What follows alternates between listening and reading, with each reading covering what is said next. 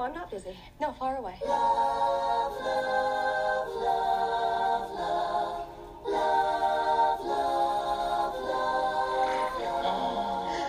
Let's do it. Let's go get the shit kicked out of us by love. Yes.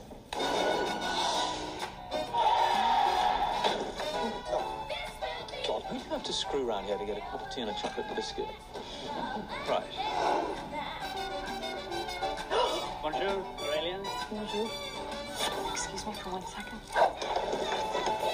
Okay, that's done.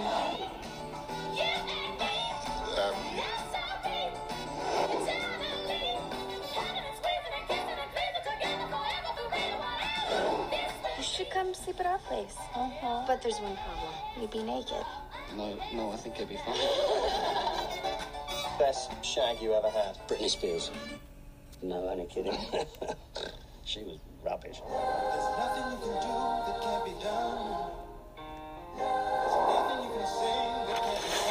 God is half the book.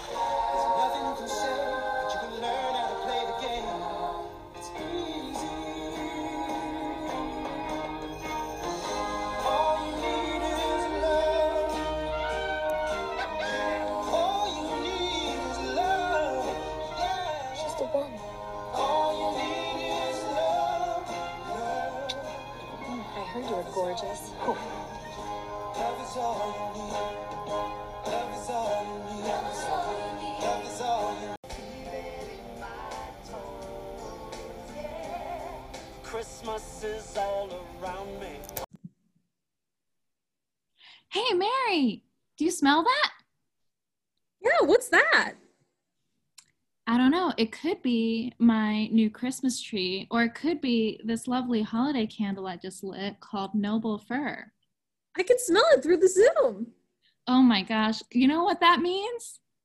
What does it mean? It means the holidays are here. Oh my gosh, it's Christmas. and it means that it's time for our first ever special holiday episode of To All the Rom Coms I've Loved Before. Yay! Because nothing says holidays like romance. Yes. Nothing makes as good of a leading lady or man as a Grinch. so, Nothing says love like love actually. yeah, so that's our that's our movie. So quick introduction. I'm Helia. I'm Mary. And this is our podcast where we discuss iconic rom coms. Um, we talk about our favorite scenes, characters, casting, trivia, and end with our favorite moments and lingering questions. And um, today we have a very special guest, my best friend of over 15 years, Larissa. Say Hi, hi guys. So, Yay! Larissa, why don't you tell us your relationship with rom coms and podcasts? Um, I like rom coms. I don't get them to watch them too much because my boyfriend prefers watching scary movies. It's kind of hard to get him to watch rom coms, and we've only it's a scary rom com. we've pretty much been watching all of our movies together recently because we can't like leave the house and be away from each other. Um, so I was very excited that I got an excuse to get him to watch Love Actually. That's that's not a Yes. plot of either a really good rom com or a really good scary movie. maybe maybe both. We don't Maybe know. both. Yeah, why not? For our last episode, we did talk about how there is an overlap of fans that like both. So we just got to get Zach into the middle of the Venn diagram. Yeah, we like scary movies. We do like scary movies. Yeah, Right, We're like, an eye out you don't want to watch them with us. We scream, but we like them. We have the we have the you know it's just we like feelings. I want to feel all the feelings. Feel all the feelings. Nothing gets me to feel all the feelings like this movie, which Mary you alluded to. So why This don't you why don't you introduce the movie? I'll introduce. I'd love to introduce the movie. So we've already done on this podcast, um, Notting Hill, which was another British rom com written by Richard Curtis, and this was also uh, written by Richard Curtis, but um, it was also his directorial debut. So he directed it. Uh, so the one-liner, I cannot go through all the mini plots, but the one-liner of this is that it follows the lives of eight very different couples in dealing with their love lives in various loosely interrelated tales, all set during a frantic month before Christmas in London, England.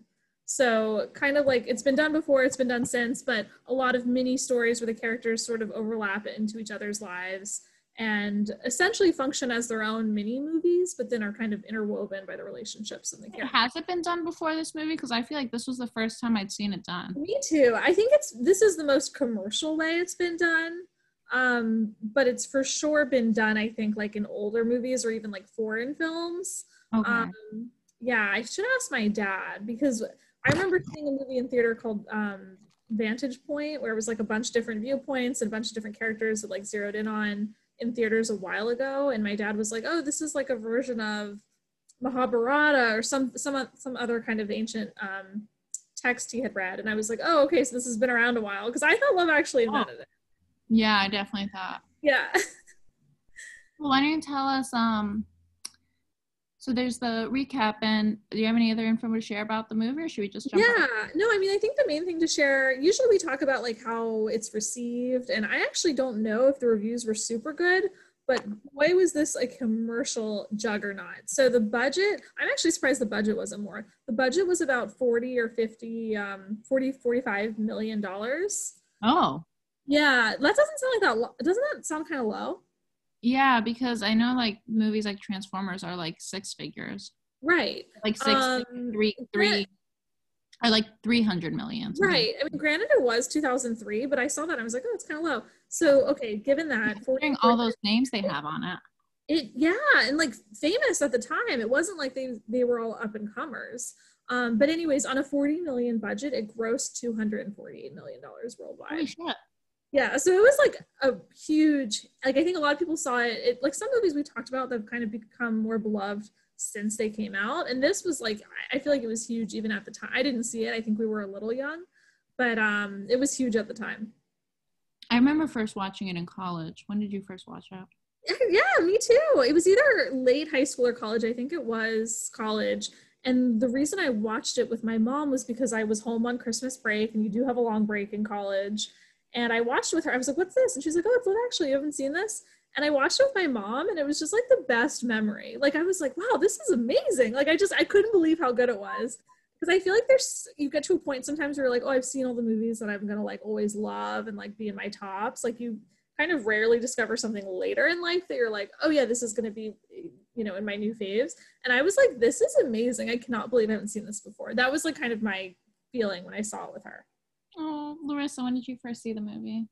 You so Larissa requested this movie, I did, yeah. and then we, we thought it would be a great one to start our Such a good choice, off yeah. with, so Yeah. we made her wait. um, I think the first time I watched this, I was maybe 14 or 15. I think it was shortly after it came out. Wow. Mom bought it on VHS. Oh, um, wait, we I see them putting in a VHS in the movie. Yeah. Oh, the Titanic. I thought it was two. Oh my god, that makes me feel old. Yeah, they they in the movie they use a VHS. Yeah, yeah. It's from 2003, I Mhm. think. Yeah. So Yeah. it's really hard to re- realize how long ago that was because I feel like it. I know. They start out talking about 9-11 and you're like, oh my gosh. Oh. It was Oh, only like- two years after 9-11. Yeah, and I feel like it, there was kind of a time period where it was like a lot of movies either felt like they had to acknowledge 9/11 or, or something. Um, and this was kind of interesting because it's set in London. It's not a, a New York movie by any means, but um, yeah, within the first couple lines of the movie, the monologue by Hugh Grant, they bring up uh, 9/11, and then I think the other kind of um, I mean, I love this movie anyways, but the other reason I have sort of positive uh, memories with it is my my best friend from home, um, my friend Jackie Woodside. Uh, every time I was home in Rhode Island on Christmas break, we would like she'd come to my house and we'd watch this movie. So I watch it with her every Christmas. Oftentimes, like in my parents' bed, like we would just like curl up and watch it. So cute. Yeah, So now we all rewatched it. 17 years after it came out, but maybe Mm-hmm. not 17 years since we last. I probably last saw it in college, to be honest. yeah. I think I think I watch it with Jackie pretty much every year. So you, this was like your root. This was time you were due for a rewatch. I yes, I mean I've I've definitely gone a year here or there, or maybe even a few years not watching it, but pretty much I watch it every Christmas. And I remember even before I had seen it, like I was a big fan of Taylor Swift, and she always said this was her favorite movie. Um, Mhm. Brings you closer to Swift. yeah, What's your rea- immediate reaction watching it right now? like this time around. Come around. I was like, oh man, especially especially 2020, like it's just been kind of a tough year. I was like, this is what I needed. Like this holds up. It made me like so joyful. Um, Larissa, what about you? What was your when was the last time you watched it? Oh my gosh. Um, I've I've seen this movie so many times. I don't remember the last. I know that I watched it with my boyfriend Zach previously, so it's not even the first time. I've Not even your guys' first time watching it together. I know I watched it once with my friends in college when I was studying abroad in England, and I remember that was really fun. That's cool. What was your immediate reaction? Was it over Christmas? for the second time with Zach? Um, yeah, yeah, we watched it uh, like around Christmas time. I think actually this time because I've seen it so many times, I think what struck me this time was how I'm not sure if any of the individual stories could really be their own movie, and it made me wonder if that's why they put them all together. So uh, something that came up in the trivia when I was reading about it was that he was writing that Richard Curtis was writing two different movies, one about Hugh Grant's character and one about um, Colin Firth's character, and they actually have kind of similar plot lines in terms of falling for a woman who works for them. And he was like, "Oh, I should just combine this," and then I think it snowballed from there. So yeah, I, I who knows if maybe he felt like it wasn't enough for one movie or something. And I've actually I've never been to like um, England at all, certainly not London. But it the, watching it also makes me want to go to London at Christmas. yeah. I think those two plot lines are the ones that are would be the best as their own movie. So Yeah, they can kind of stand alone. I think. And I remember thinking that with Colin Firth's storyline because we don't really get much of a huge like explicit backstory on him. Like his girlfriend, or wife, cheats on him. He suddenly ends up in France with his house. Yeah, when I was rewatching it, I was like, I can't even tell if she's a wife or a girlfriend. I, like I used to think she was his wife. Then it's like tell. suddenly he's out. I guess that was a girlfriend, and then he's like brothers there, and then But she like really did look sick. Like I thought that was like an interesting red herring. Like her nose was very red. I was like, oh, she like is actually he like sick. obviously loves her, and she doesn't. She definitely says "I love you too" when. Well, that's says- I I actually yeah. Yeah, I love that you brought this up though, Helia, because that was one of my other immediate reactions that I like thought of but didn't write down. I feel like for how little you see these characters, you know exactly who they are and what they're about. You can like Yeah. picture their whole life story. At least I could. I feel like I, know could them. Like, like, they oh, do a he's good job. writer, he's lone, like in the very little. Yeah, like none of them are even the most minor one. They're none of them are two dimensional. no, um, and I think that it's a testament to really good writing and really good, Really good acting. writing and dialogue. In the small time they have, you really get you you get attached to them and you like know their story and they don't explicitly tell you anything. Yeah, and like good pacing. This movie is over well over two hours long, and it flew by for me.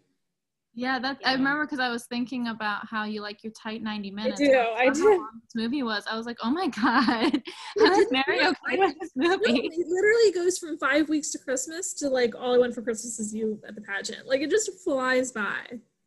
Yeah, something else that I think I thought about watching it this time was I feel like it must have been so overwhelming to edit, just like trying to figure out like which scenes should go one after another.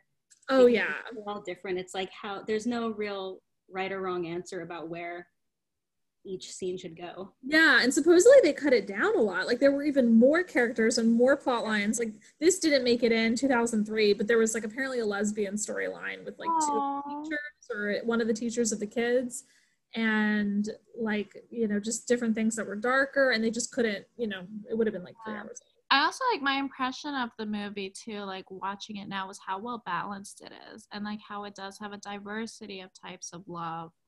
Um, and I don't know, just like, well, you know, again, as a dumb college person, I kind of was just like annoyed that Laura Linney's character didn't get with Karl. I, I'm still annoyed. We're gonna get to that. Really? Because now I'm watching, I'm like, oh, this is actually about the love between her and her brother. Right. And it's all sorts of love, like all kinds. Yeah. And I was actually Um, annoyed with Karl. Like, dude. I know. I don't know what's going on with Karl, but I I did feel like yeah, I mean you're you're invested, but in some ways the non-traditional like kind of love, like the love between friends, like the you know singer and his manager, those were some of my favorite stories. Uh, they're, they're really, I remember feeling really unsatisfied at first with like Juliet and um, I guess her husband's best Me too. friend. Me too. And I felt so bad no, he loves you. But then I'm like, oh my God, who am I asking this woman to cheat on her new husband? Like literally they've been married a week. Like, but it's just, I mean, it's very cute and you just, but they, they're like, if you think that's probably one of the shortest storylines. Yeah, and and actually, when I first watched one. it, I definitely thought he was in love with his friend. Like, I definitely bought into you know the clues that he was in love with the, the Yeah. guy. Um, so that was funny, but I I don't know. Maybe I'm super biased, but dare I say it's still like a very good movie, and like Still a very good I was like, this is so entertaining. This is entertaining as anything. I'm not embarrassed to be watching it. Like, it's very good. And it didn't feel, I don't know, I do think like early 2000s movies, you watch them now and there's something about them that's very emotionally manipulative. Like the movie Crash, if you watch that now, you just feel like you're being manipulated and it's very commercial. And Love Actually, like, it should be that way, but it, it feels very genuine. Maybe it's the British humor too. It's never like too sweet. Um, you know, you have the Bill Nighy character, you have characters that are sort of a little bit more spiky, but I really liked it. Like, I just felt like it held up great. So I wasn't super excited to watch it. It's not my favorite No! Movie, actually. But Oh, yeah. now, and like kind of hit the nail on the head, Mary. When you're saying it's already been a tough year, and almost like, even though this was set in 2003, when and at a time right now when we can't travel, and then Hugh Grant's character is talking about like at the airport, and like there's Mhm. just love everywhere. Literally, the first thing I thought of was, wow, hugging people and being at airports, two things we all took for granted up until this year. it was just like really resonated with me, and it just came Yes. time where you know we're at the end of this awful year we've had all these trips canceled we've like can't you know we can't hug people I know. like, So, hug- i'm like embarrassed when people catch me hugging someone i'm like they're gonna report me or something but like very awkward. and I he don't says know if these things and about this, but at. Thanksgiving, it's hard to see family members and not hug them. Like, it's just very weird. but then also when he said like in times of like the news like these these stories of love don't often make the news because it doesn't make for good Right. you know it doesn't get viewership or whatever but Right. really if you look around you do see it everywhere and i like to think that that still stands true so i, don't know, I think this time I, I was more excited to watch once i it started off that way and as i watched it i was like i definitely enjoyed it a lot more than even i think the very first time i watched it and i think part of it Wow. has to do with who i watched it with the first time Interesting. i didn't really watch it with very good people back then Like college friends. yeah Yeah. Yeah. See, for me, it was like such a special memory because I watched it with my mom, and my mom loved the movie. My mom loves Hugh Grant. We've talked about this before. She thinks my dad looks like him. So my mom's just all in on Hugh Grant. yeah his storyline was really cute It was. He was really charming in it, as he always is. Um, Larissa, why? So why did you want your very first guest appearance to be with this movie? Because you asked before the holidays. Um, oh. this i mean this is definitely just one of my favorite rom-coms i yeah i was um i think that maybe it's part of maybe it's kind of because like there are so many different stories that it doesn't really try to it doesn't try to like make you believe that a love story should be a certain way Yeah. and i think that is really what appeals to me most about this movie is it's just like you guys said like all different kinds of love and all different kinds of stories and y- therefore you know it doesn't have to be like a more of like the kind of predictable cookie cutter story that a lot of rom-coms Right. end up being. Right. And it, it like it could have gone that way. Like there's very bad versions of this. I mean Valentine's Day, maybe we'll talk about oh that. yeah, But like that one to bad. yeah rom-com. yeah but the kind of one good thing about that type of movie is you kind of you can't get sick of the characters because you're not spending that much time with them so i felt like with love actually you know even if i've seen it many times i don't know the order that they're going to show the different story so each time it picks up with a different story it's like exciting and it's like oh i'm seeing another friend i forgot about like that's how i felt Yeah. Something I like did catch myself doing, which I was just like, ugh. And I remember trying to do this before too.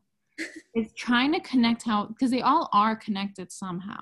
somehow except for the singer and his manager is what i Oh, read that's right. But they all watch him on the TV. It I kind of makes sense because they're famous, so that he's on the TV. So he's still in, in their lives. Like he's just the, in, in their lives the way a celebrity's in the background of your life. And I kind of was like, oh, I want to make a map of this. Like, how is everyone? No, right? That'd be fun. The the the rock star does inspire um the boy I can't remember his name too. Yeah, he sees Um, him. So I mean that's he de- he definitely has a big influence on at least one character. Yeah, I feel like you don't have to know someone to, um, you know, sort of And push them one way or another. And I think for him, it was like, oh yeah, like I could get into music and get the girl. Oh my god, he's so so we'll so cute. we'll definitely talk about casting a bit. I have thoughts on him. Um Oh no. but what so usually we talk about what our most like our favorite scene is, but I think for Yeah. this movie I kind of want to do like what was your favorite storyline? Like which one was Ooh, and why? yeah, because I don't know if my favorite scene would necessarily be my favorite storyline. You know what I mean? Uh, well, let's go with what was your favorite storyline? Favorite storyline. Oh my god, I could like narrow it down to three. I could not choose. All right, what about Larissa?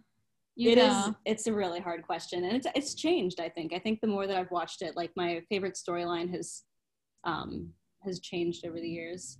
But I think recently, I think my favorite storyline is maybe the kind of love triangle between um, Alan Rickman, Harry, I think his name is, and Oh, um, yeah. his wife. Emma Not Thompson, who his expecting wife that. September, And then um, Mia. I think it's not really the most like heartwarming story, but I think just like the I don't know the drama and the it's like it's the most tense Yeah. and it's the one that really like makes you feel. And I think you have to be a Yeah, certain age to yeah. appreciate it's it. the most and I, not that I, I haven't been cheated on that I know of, but um and, and to refresh people, this is the storyline where Alan Rickman, he's married to Emma Thompson. So Alan Rickman plays Harry, he's married to Emma Thompson. And at work he has this little hoary I shouldn't use Honestly, that. she's like kind of an odd looking. it's like it's like very I don't like her. Mia is like his secretary. like not, but she's not like conventionally. I'm a little surprised that she's like this temptress. She's not the most conventionally attractive. She's kind Yeah, of odd. I feel like so she's like Mhm. this temptress that is like that's a that's a nicer way of saying it, Mary. I shouldn't I shouldn't you know put down fellow women that way, but I don't like her. And she like Yeah. kind of gets tries She's to like so. That's one thing that did not age well. She's so obvious about it. Like she's talking to him and she's spreading her legs, and you're just like, no, It's, yeah, she's a it's- caricature. yeah. Mary, do you hate Mia too? I don't hate Mia. I mean, I I think that she is um she knows what she wants. She Yeah. knows she kn- she wants like that necklace and everything that represents, and she's willing to kind intentionally whatever. trying to break up this marriage. Yeah, I don't think she has any intention of being with him though. I feel like she's the scene where she's looking at the necklace and admiring herself is very telling. It's like, oh, she's in love with herself. Like she just wanted, you know, something shiny, like which was literally what she said. I mean, she was very like straightforward with him. Um, but yeah, I mean, she was almost uh so obvious. I didn't even think she was manipulative. Like, oh, this is all for you. Like, da, da. like there was no guesswork for him of, oh, she's interested in me, because that's kind of how he was at first. And then it was like, no, like she was laying it on pretty thick yeah, I think she's odious. I don't hate her. Do you- Um, Do you think she likes him just because of like money, Like It- he's rich? I Because you, think 'cause you said the shiny thing. Do you think she wants him because of the shiny, or do you I think? think I think if he weren't the boss, so it's implied. I don't exactly know what they do, but it's implied he's like running or the boss of this like graphic design company. And I think if he weren't like the boss, no, she's not going after him because there's actually I just thought of this. There's a telling thing where, and granted, no girl in the UK likes Colin. That's part of the joke. But there's a um, moment where Colin's like my future wife, and she's like, ugh, because he's like the low man on the totem pole in the Yeah, office. I noticed that So too. it's like she's very status obsessed. Yeah, that's a good point. Like there is a lot of like images of her where she's like looking at herself in the mirror. So I think I- yes, but I'm glad you brought that up, Larissa, because I feel like I definitely wasn't one of my one of the ones I was gonna say, but I think you appreciate it as you're as you get older. And while I didn't see this when it came out in 2003, my parents did. I guess we were home or with a baby, probably not with a babysitter, but we were home. And then when they came home, my dad was like talking about that Joni Mitchell song that's played, and he played it, and they were talking about the lyrics, and I was like, "Whoa!" My parents are like really dissecting this, and it's like, "Oh, that's that's probably a more mature plot line that speaks to an older audience that isn't just caught up in like the happy romance." Like they were like, "Oh, this is really poignant and sad that you know this is like kind of what's become of marriage." Um, and whole yeah, that I felt kind of related to, and even though again, like I've never been cheated on right. that I know of, but like just that moment where when Emma Thompson figures it out, like she didn't get the necklace, and she knows that he bought a necklace for someone, and she goes she to her bedroom. She She goes all the acting awards, I think, in this movie. Like she's the MVP. Yeah, she's amazing. And she like goes to her bedroom and is like crying and she's trying to hide it from her family. And I feel like that's like an experience, whether it's in a romance, in a relationship, or just any kind of situation where like something or someone's broken your heart. but you can't Yeah. you're trying to keep it together because you're part of something bigger and in this case Yeah. like family she doesn't want her family to see this Even the moment where she finds the necklace is a little bit heartbreaking because it's kind of a Chekhov's gun. Like you know it's going to come back that she's going to find out in some way it's not for her. So that's like, my gosh. But then yeah, I hell yeah, like my mom and I love the scene where she basically is like crying in her bedroom and then has to compose herself and kind of put her face on and be like, "Yay, kids, let's get let's get going!" Like da da. And uh, and she does that a few a few times in the movie, but that's like the most striking one. You're just like, oh my gosh, like she has to really just put on a facade for her whole life. Like you know, he is irreparable damage has been done in that marriage. it, i mean well that's that's that's a question i was going to say for later but yeah i mean do you guys think it's irrepar- irreparable damage I think when someone in a marriage, I mean, they obviously stay married. That's kind of shown from the end, um, scene in the airport. But it's like it's very strained, and it doesn't seem like something they can totally come back from. Like there's a rift, and even though he's like, "Yeah, it was stupid," um, this is a tangent I, a little bit. But something I thought was interesting is apparently it's controversial whether or not he and Mia actually did have sex, and I feel like it's pretty obvious that they did. oh you think i thought they didn't Oh, really? I never thought-? I never Oh, thought they had is that. controversial. So why did you think they did? You think he just got her the necklace and they just i didn't? got her the necklace. nothing I happened. that.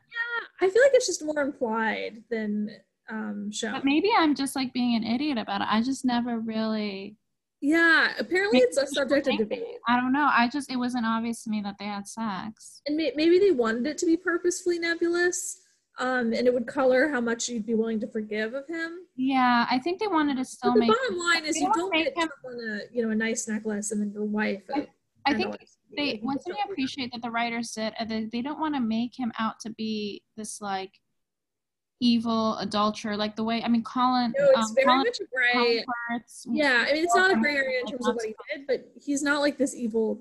No, no. He's like a family man. Like that's why it's kind of like, oh my gosh.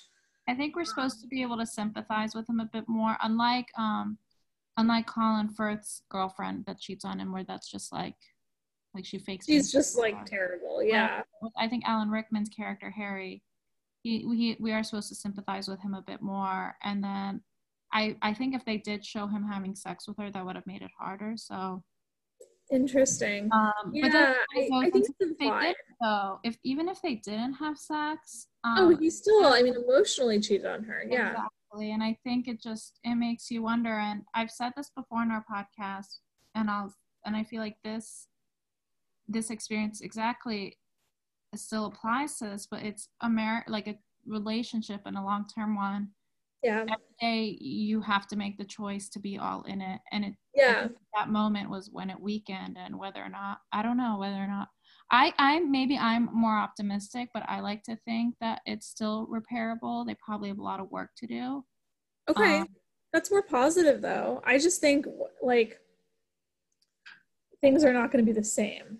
No, they're definitely not going to be the same, but that same could also be in a good. I mean, not the same. The change could also be in a good way, because like he he's like he's a grump, and like Yeah. I don't know. He writes for her. He does say like, "I'm sorry, I'm such a grumpy bugger." Oh yeah, and he said like I'm such a fool. Like when she kind of, you know, confronts him about it in sort of a round, a uh, roundabout way that she does. I got the impression she also felt like her, like you know, she talks about her brother's the prime minister, and she's here making. She's a like a housewife. She's making a lobster costume. Yeah. So you can Yeah. tell she is kind of entering that stage of like in a rut, not necessarily in her marriage, but maybe in herself. And sometimes in conflict, conflict in relationships are also opportunities to grow in them. hmm So this could also be a chance for them to like grow a bit more together and like maybe reintroduce some of that passion or love. I don't know, That's- maybe that's it's a very optimistic. No, hell yeah. I'm, I, I applaud your optimism because I'm definitely like, ooh, that marriage is, it's not over. And they stay together clearly, you know, at least in part for the sake of the children. But uh, it just seems like it's not all there in the same way. think that it's kind of like unreal realistic to think that everything's gonna be perfect. The whole, Oh, especially of, cour- couple of of course, of course. But that's a big transgression. yeah. After X number, you know, I don't know, 15 years of marriage, whatever it is. yeah, no, Um, that's a that's a major one, and I think like if I found out my husband of 15 years had done that, I mean, I I don't know what I, I think it would be very hard to forgive. And I think if there aren't kids in the picture and you see this with couples, they're willing to do things and things when there are kids involved and family Yeah, involved. Yeah, for and sure. I don't know. sure. Sorry, Loris, I apologize. Mary and I have been like rambling about this scene, and this was Your favorite plot line. Yeah. your favorite plot line. Um, you know, I I hadn't really thought that much about whether or not um, Harry and Mia really hook up until Yeah. you kind of like asked it, and it was kind of funny that you both thought opposite things. Right. I'm, you know, I'm honestly, I'm not really sure. It's hard for me to imagine them really hooking up together. Sure. because neither of them ever seem very vulnerable, so it's kind of hard for me to imagine them like getting into that situation. Yeah.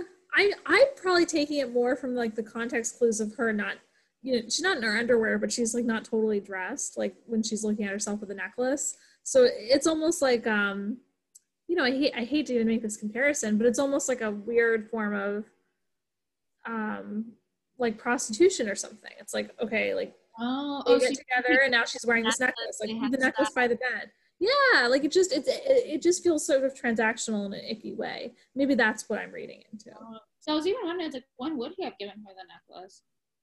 Yeah. oh, and then he says good he was late that one day. Oh yeah. But no, the necklace was in his pocket, so never mind. It wouldn't have been. yeah i don't know i i guess it's not even that i'm like 100% convinced and like i thought about it but just when i heard that there was a debate i was like oh no to me it's obvious and i thought you were gonna so it's interesting you had the opposite view Helia, because i thought it was like oh yeah obviously something happened there if it wasn't sex it was you know something you know intimacy kiss whatever but um yeah so i, I don't know it is an interesting plot line has also been. You've been together a long time with Zach.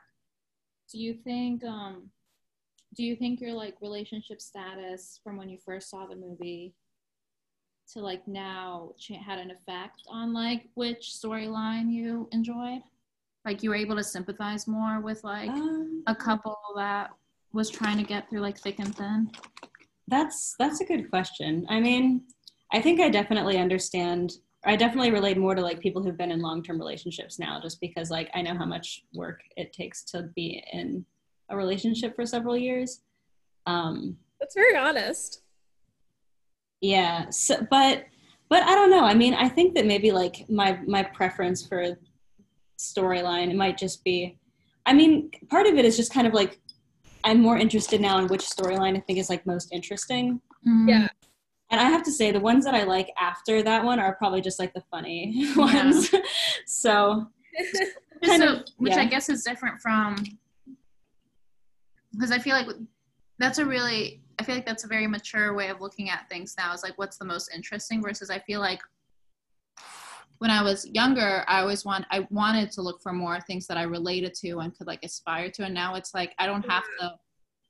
I don't have to relate to every single character. So one pet peeve I had was when a lot of people wouldn't watch the show Glow because they couldn't. It's and they they couldn't um relate to any of the characters, and I was kind of like, I don't know. I just felt like that wasn't a good reason to not watch something. i didn't watch the show but it was mostly just because i heard it was about female wrestling and i was like nah well, I highly recommend it. Although Netflix fucked up by canceling it. Um, Uh, well, actually, I like that question, Helia, because I wouldn't have thought about it that way.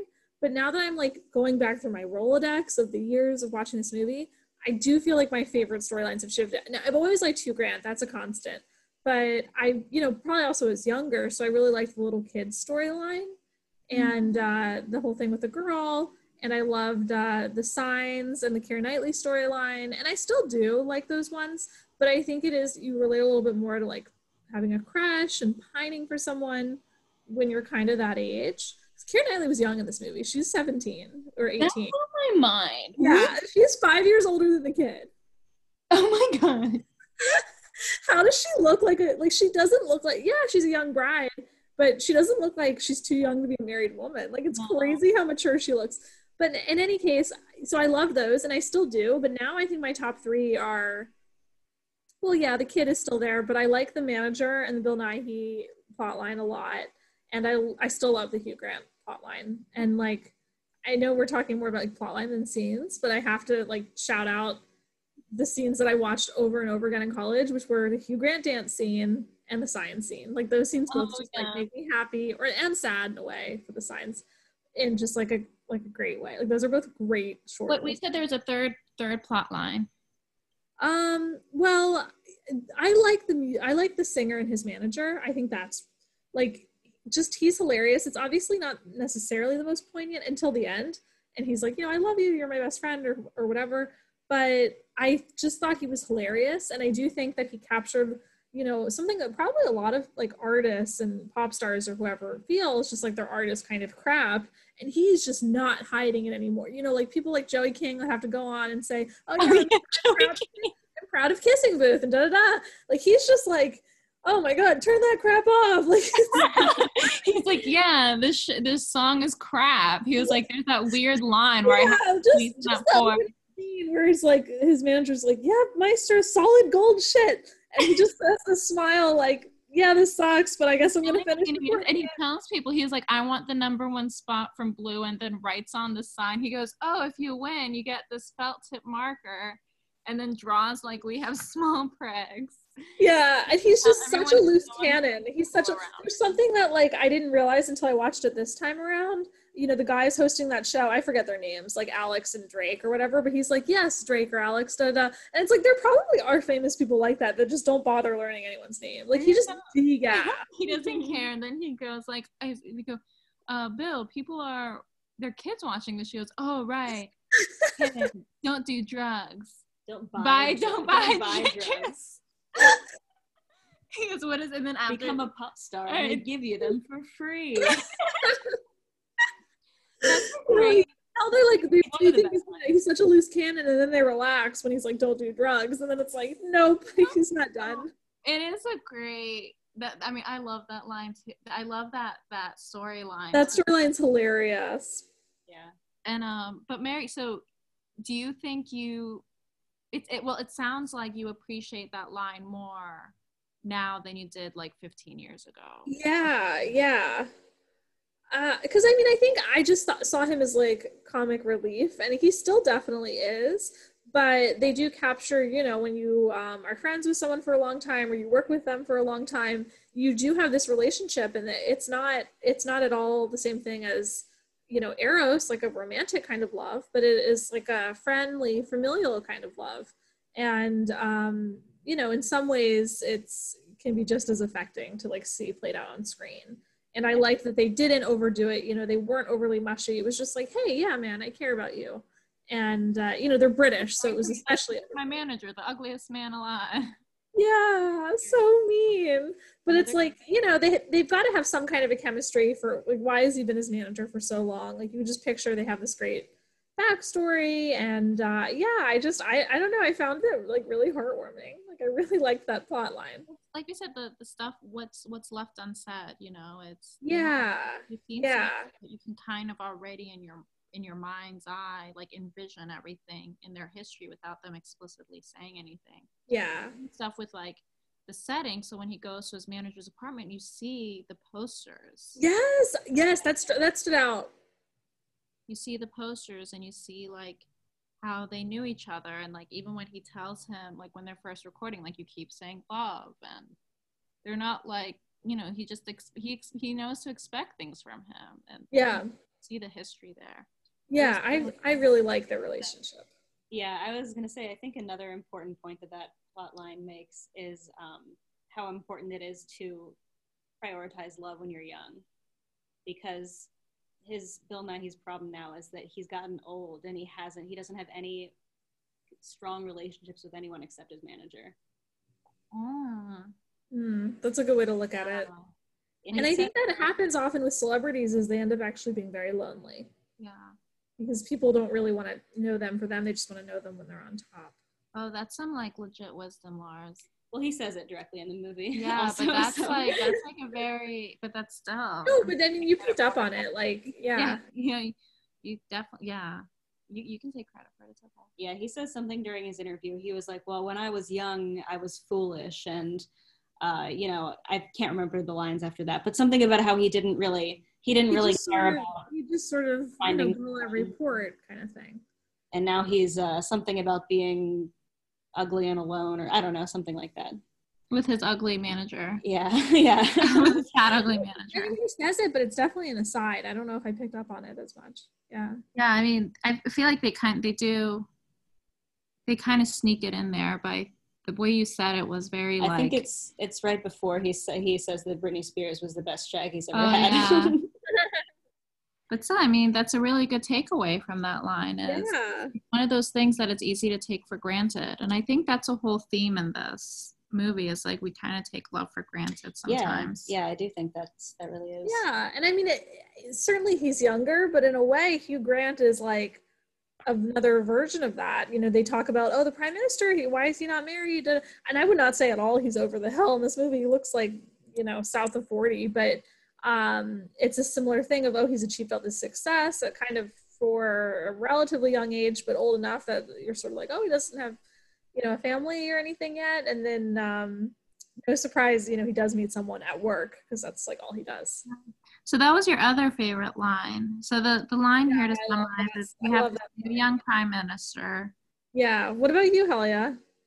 Oh, I was gonna go over this line, this storyline. Um, Oh. Yeah, just with the prime minister real quick, and then we'll talk about mine. Oh, it's so good. It's so is good. he he um almost it seems right away he falls in love with Natalie. This I know, and I think it's probably every woman's, you know, fantasy to be like an every, you know, an every woman. Um, you know, just kind of average or, you know, whatever average job. You know, they make a lot of comments about her her body is, you know, not calling her chubby. I know it's ridiculous. it's a joke, right? She's definitely not chubby. No, she's not. She's not Yeah, chubby, at all. She's like I guess she's chubbier than And then like her dad is chubby and he Like, was she's not chubby. she's, She's, not, not, she's not Keira Knightley, but like Keira Knightley was like pretty anorexic then, and I say this lovingly because I love Keira Knightley and I know that I have to say, I do love Keira Knightley in this movie. Like, do not speak ill of Keira Knightley. She not looks speak ill of amazing. Keira- She's, she's like, amazing. I was wondering if I should look up whether that was true or not, whether she really like no, had she really disorder. did have. She had an eating disorder. Oh, she did. Yeah. She, Um, in this movie, though, she's a kid. Like, she just looks naturally very. in here, yeah. Yeah. Um, but then even like the prime minister's assistant, like she's real skinny. Mia's real skinny. Um, Mhm. and so I guess like compared to them, she's not as skinny. But then I'd say like, oh, good, you're healthy. But they keep making they're like, oh, her thighs are like tree trunks. Yeah, like everyone who ever talks about her talks about how fat she is, which is just Yeah. absurd. I think like, it's Emma really good. Thompson. Emma Thompson makes a joke about how fat she is, and she, she felt fat all night at the party, and she's definitely not. Dude, No. Emma Thompson wore a fat suit apparently for Oh, this movie though. That's yeah. She crazy. She doesn't look big. yeah. No, she just looks like she's wearing Well, scarves. she just wears these clothes with bags too. She just know? looks like she's wearing. These are the most flattering things. Um, but anyway, with Natalie, I mean, she just looks so cute, and you can tell how the prime minister is just like so shocked that people keep calling her fat, and then it's very cute. Yeah. So Yeah. yeah. So And of course, on topic, you have the president of the United States grope her. is Yeah. Right. so- Right. Well, so I have to say though, I that's- think that's Billy definitely Bob not a fantasy, but but Hugh Grant, the Hugh Grant character is like a fantasy. He's just like this awesome, sweet, you know, just unassuming, but obviously very successful guy. Like, why, how could you not fall in love with Hugh Grant? So cute. What, Larissa, what were you going to say about the, the president? I was just gonna say I think Billy Bob Thornton as a president was one of my favorite casting yeah. choices. he was so perfect. we'll we'll definitely talk about that in a bit. Um, I definitely have thoughts on casting, but yeah, when he comes out of the limo, it's like, oh shit, I forgot Billy Bob Thornton was He is, he's just like, I really don't know him that well. I Cool. think I've only seen him in one other movie, and that was Bandits with um, Cate Blanchett. Like, I haven't, I don't really know Billy Bob Thornton that well. But, but yeah, that's a really I think that's a great um core storyline too. Like it does feel like a lot of things center. There's like a lot of. Yeah, I mean, like in Valentine's Day, you know, there's a lot going on, but like the, the probably the main amount of screen time, if you clock the numbers, is like Ashton Kutcher's storyline, and I feel like that that's Hugh Grant in this movie. Like he's kind of anchoring it. He's the narrator in the beginning. Um, you're introduced to him very early on. Like there's some that you're like, oh, this is a storyline. I forgot about these people. You know, um, I often forget about the stand-ins because they're not shown in the TV versions of the movie because it's like Oh, because of the nudity. not PG, yeah. And I will say, even though they're cute, I think that's probably the one storyline I could kind of do without. Like, if it's cut from the movie, I'm probably not going to think less of Love Actually. And if I'm watching Love Actually with my parents, it's certainly less awkward. They're so cute. I think they are really. They and are I cute. think they're They're cute a at the end. They're cute at the end. I think they're like a very interesting kind of form of like innocent. They're like the most. Right, it's like, how do they get these jobs? Like, how how is this their line of work? It I don't- I don't- Yeah, I never really understood. So understood. I dated an actor before I met Ricky, and he didn't do the nudity stand-ins, but they do stand like he would do stand, and So they take because he's in the Actors Guild, they take their measurements and stuff. Yeah. And so because it's cheaper to hire the stand-ins to come in than have the oh, actors come in. Wow. So if you're in the Actors Guild already, and you can tell them if you're okay doing stand-ins. I'm assuming for nudity, but they do also just other types of stand-ins. Yeah, and it's I, I feel like it's kind of a joke or it's implied like the lead, the real movie stars, the leads are very shy because it's like, oh my gosh, these stand-ins are like just working all day. It's like, a, or they probably just come in at the very last second, I guess. Yeah, I mean, I think they're. I guess that storyline I thought was very cute because they're the only one that like has basically no drama around it. Like it's the most Yeah, like innocent pair, but they meet in like the least innocent and pure circumstance. So there's literally no drama. I mean, they chat, they're friendly. He walks her home, they kiss, they go to the play. It. And like, it's like funny because he's like seen her naked. He like has touched her breast, but he's still like so nervous to kiss her, and it's like yeah, none of it's like everything's kind of happening in reverse. It's very cute. I think it's like in an ironic way. It's just like a very. I thought it was cute. and I thought she pulled off probably the toughest line to say, which is earnestly, all I want for Christmas is you. And she did it. She, she pulled it off. She did, yeah. She's honestly, I think she's like the most underrated, like Oh. on the movie. I just think she's like she's really, really pretty. And she's cute. Like she's just like very sweet. So my favorite storyline was the one of Jamie, Colin, um, Colin Firth's character, and um, okay. and um, what was her name? Ar- Ariella. Ariella? I think Yeah. that's just like really adorable. They met like he's this writer, thriller, whatever. But I just I love their exchanges. I love how it shows that They're love so transcend languages. Yeah. I know multiple couples that have met and fallen in love and not spoken each other's languages. Oh, you do? That's impressive. Yeah, I mean my parents didn't speak each other's languages. Wow. Uh, my mom like knew broken Farsi. My dad knew broken Turkish. Wow. Really, like that's that's like the most romantic story, I think. Yeah, because it's just like such a connection. I mean, that's amazing. And just and I love how they when they have these exchanges and they're like talking to each other, but neither of them like understand anything the other one's saying, like at all, like not remotely. Like Portuguese, I don't know. But then it was funny how Really often they were saying they were saying the same thing of like Yeah, name a character, give me the profits, but like slightly different numbers and stuff. I was like, oh my gosh, slightly. She was like fifty percent, and he was five percent. like, were And always He's like oh jumping always- in. She goes, "I hope this writing is good," and he goes, "This writing isn't good." yeah, like sometimes it, sometimes it's scary. Sometimes it's scary how bad the writing is. But it was cute. They were just always on the same wavelength, like always. yeah, and like even when he goes, my favorite part of the day is driving in the car with you. Oh. Are we going to acknowledge? Are we going to acknowledge Red Nose Day actually, which is the made-for-TV sequel uh, of Love Actually? Oh, okay. I you don't have to watch it. It's good if you want to like revisit the characters and see what they're up to now. Like it definitely will make you smile. But it was basically something they did as a um, fundraiser for something in the UK called Red Nose Day, and they all each of them have like a catch-up scene basically, and theirs is in a car. Um, Yeah. it's really cute, and you can even see the first time that she kind of falls from. He's trying to talk to her while driving, and then he's just like saying nonsense, and then she just gives this like really cute smile. Well, then he's Yeah. like, When he says silence is golden, I like he's like she has no idea what he's talking about. And it's just like very because his like you know his ex girlfriend or whatever was just like calling him a loser, and this woman clearly like Oh. thinks he's really endearing. I don't know. I that was just like my favorite storyline. Nobody nobody plays that role better than Colin Firth. Like he's so good. He's so cute in it. Well, okay, so those are our favorite mm, storylines, but what about? I think we we talk about iconic scenes, but what We did. about? Since this is our special Christmas episode, what do you think? Which scene do you think though, like? To you, really made it a Christmas movie because really these storylines could have taken place not in Christmas time. Oh, I have an answer. Okay. The pageant, the song. oh yeah. Oh yeah. I mean that is like Christmas throwing up everywhere. but but I also thought it was very well done because first of all, that girl's amazing. Like yeah.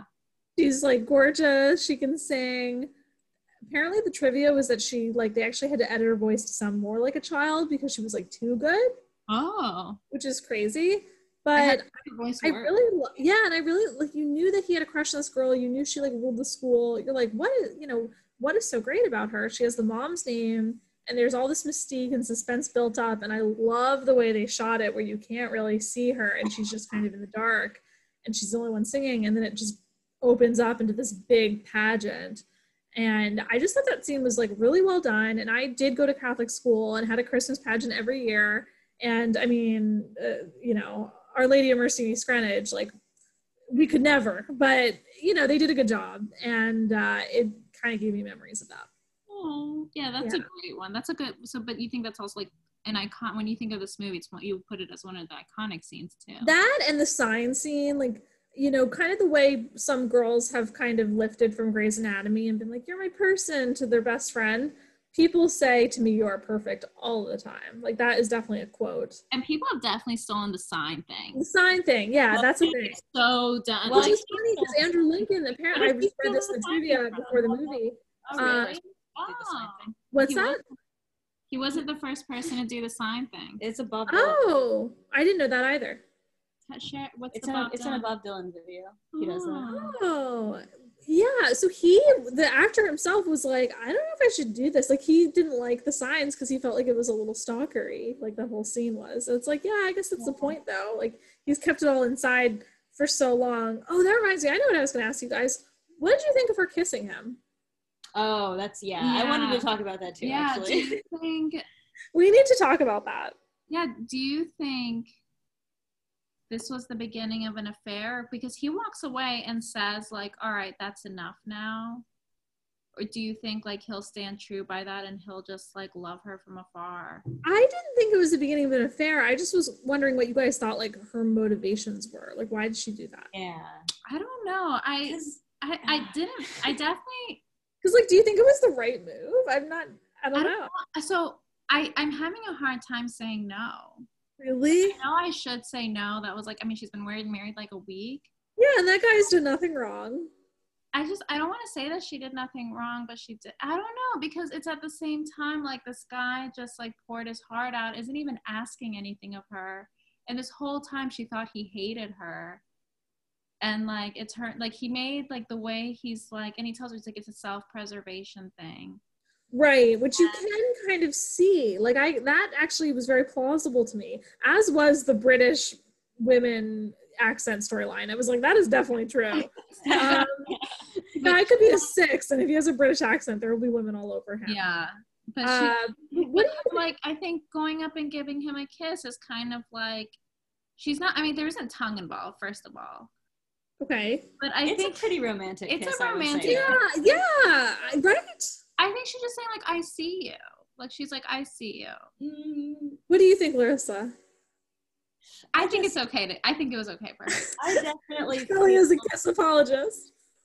I definitely feel like even though he said that's enough, I feel like that's definitely not the way a crush ends. That's the way an affair begins. like, can you imagine under any circumstances that you just got married to presumably the love of your life? Right, Later, you kiss his best friend for any reason. right, right. It's just like that's not the end of that story. Interesting. I uh, I have a different take. I think, although I'm like I don't know. I'm not sure, but I, I feel like it it is. I agree. It's a romantic kiss. It's kind of like why would you do this? But I, it doesn't feel like totally she's reciprocating. It feels like almost like she's indulging him a little bit. Like she kind of like straightens his collar and is just like you know there you go. Like it just I don't know. There's a little bit of a finality to it to me and just she like runs off like she does not spend any more time kind of lingering with I, him I agree with that. I think there was more of a finality to it. Um, and then he says to himself enough enough now and it's almost like he's trying to convince himself like i need to get over this crush Yeah. Yeah. But imagine like the next time, and it's you know it's weird because they showed the three of them together at the end of the movie, but it was hard to tell what was going on with their relationship. yes i had the same thought I feel like the husband has no idea what happened, but I'm not convinced that it was the end of like Keira Knightley and what's his. Wow.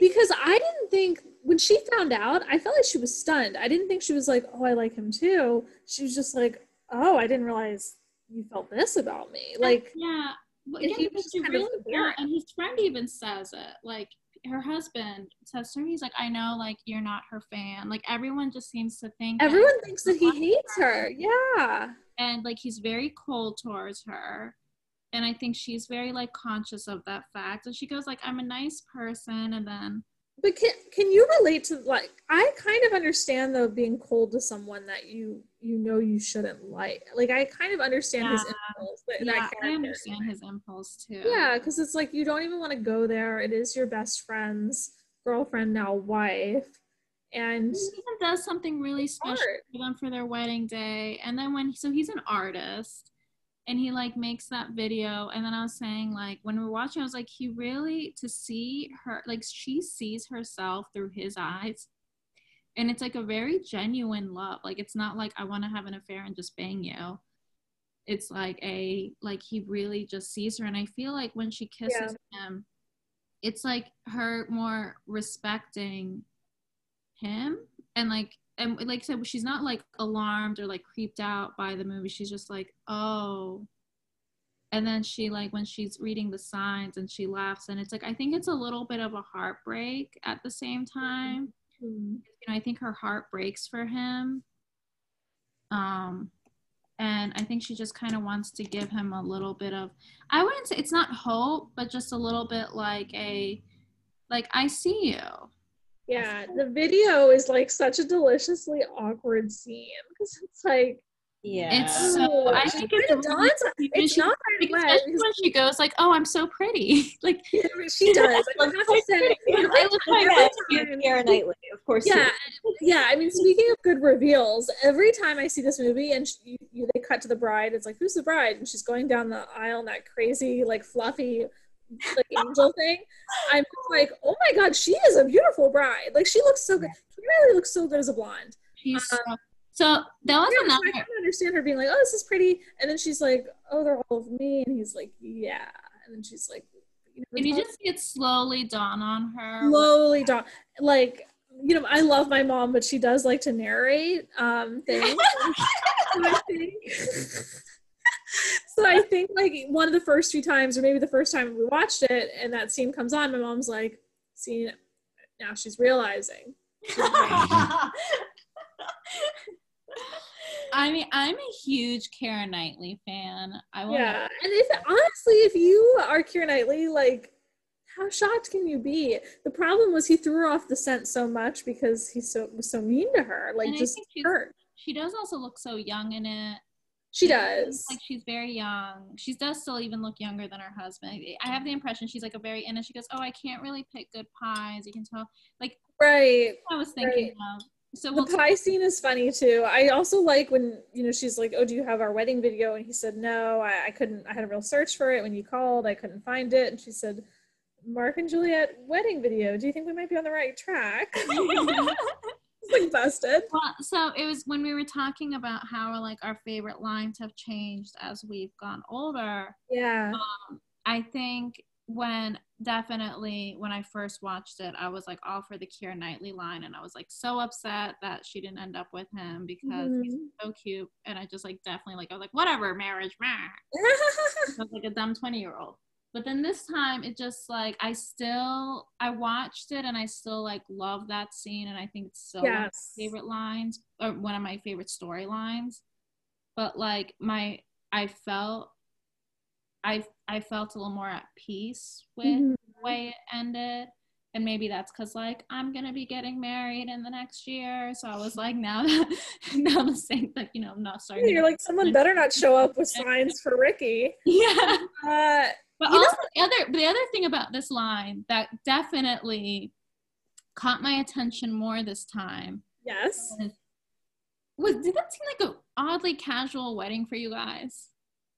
No, it seemed nice. It was like a morning. It was like English. It was like an English morning ceremony. Well, it- It okay, was it's like like in morning. on a boat at the end of it. I okay, well we didn't see them. Yeah, but- the ride the ride off seemed pretty luxe. Well, that that seemed like a surprise, but it's like she doesn't really have a wedding party. Her dress is like The reception was pretty cheesy. She had a DJ. She had a DJ. How bad the, The DJ, DJ is. Yeah, the DJ was bad.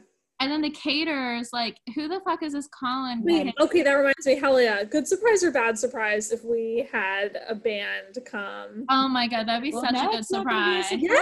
Yes, I love that part. I would, I would like Yeah. legit.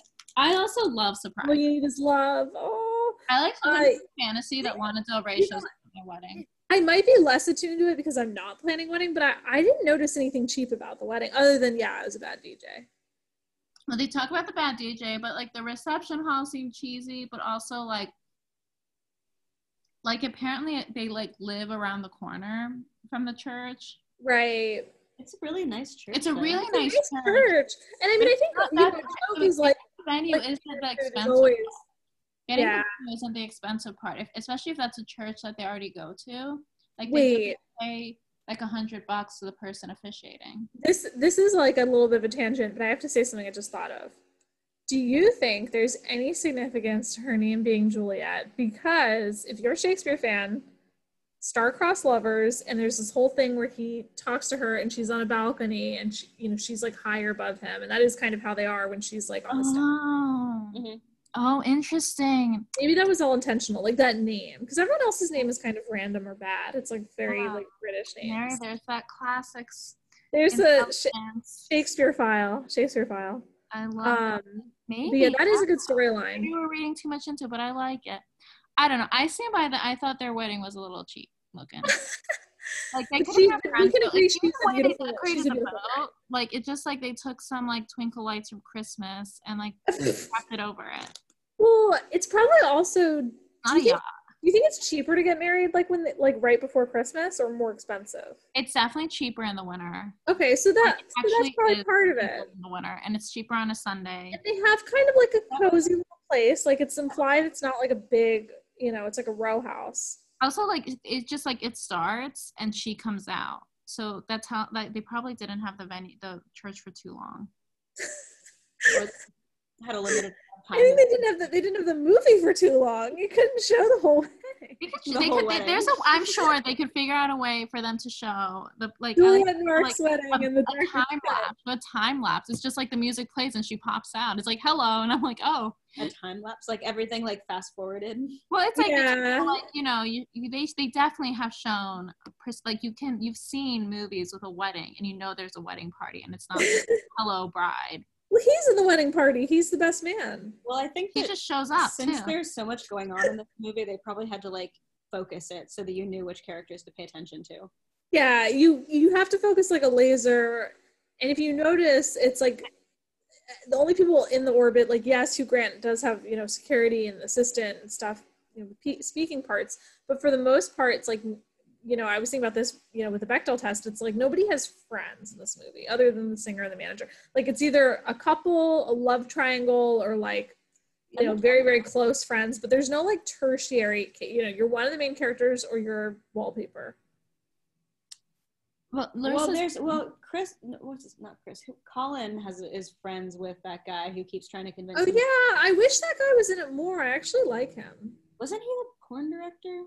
Or no, He this is the was. Yeah, I think he was the yeah, I think he was the director. Yeah, Like, he was not directing porn. I'm kind of- sorry. no, it's kind of implied That's what you would call that. young, so they're still paying their dues. He's probably like a PA. yeah, like he's an assistant to the. Yeah, he's probably like a PA or someone. You know, he has a he like or he mics them. I don't know, like Yeah, and I think paying his dues. he's a friend. I think Emma Thompson. Emma she's friends and, with Liam uh, Neeson. are friends, yeah.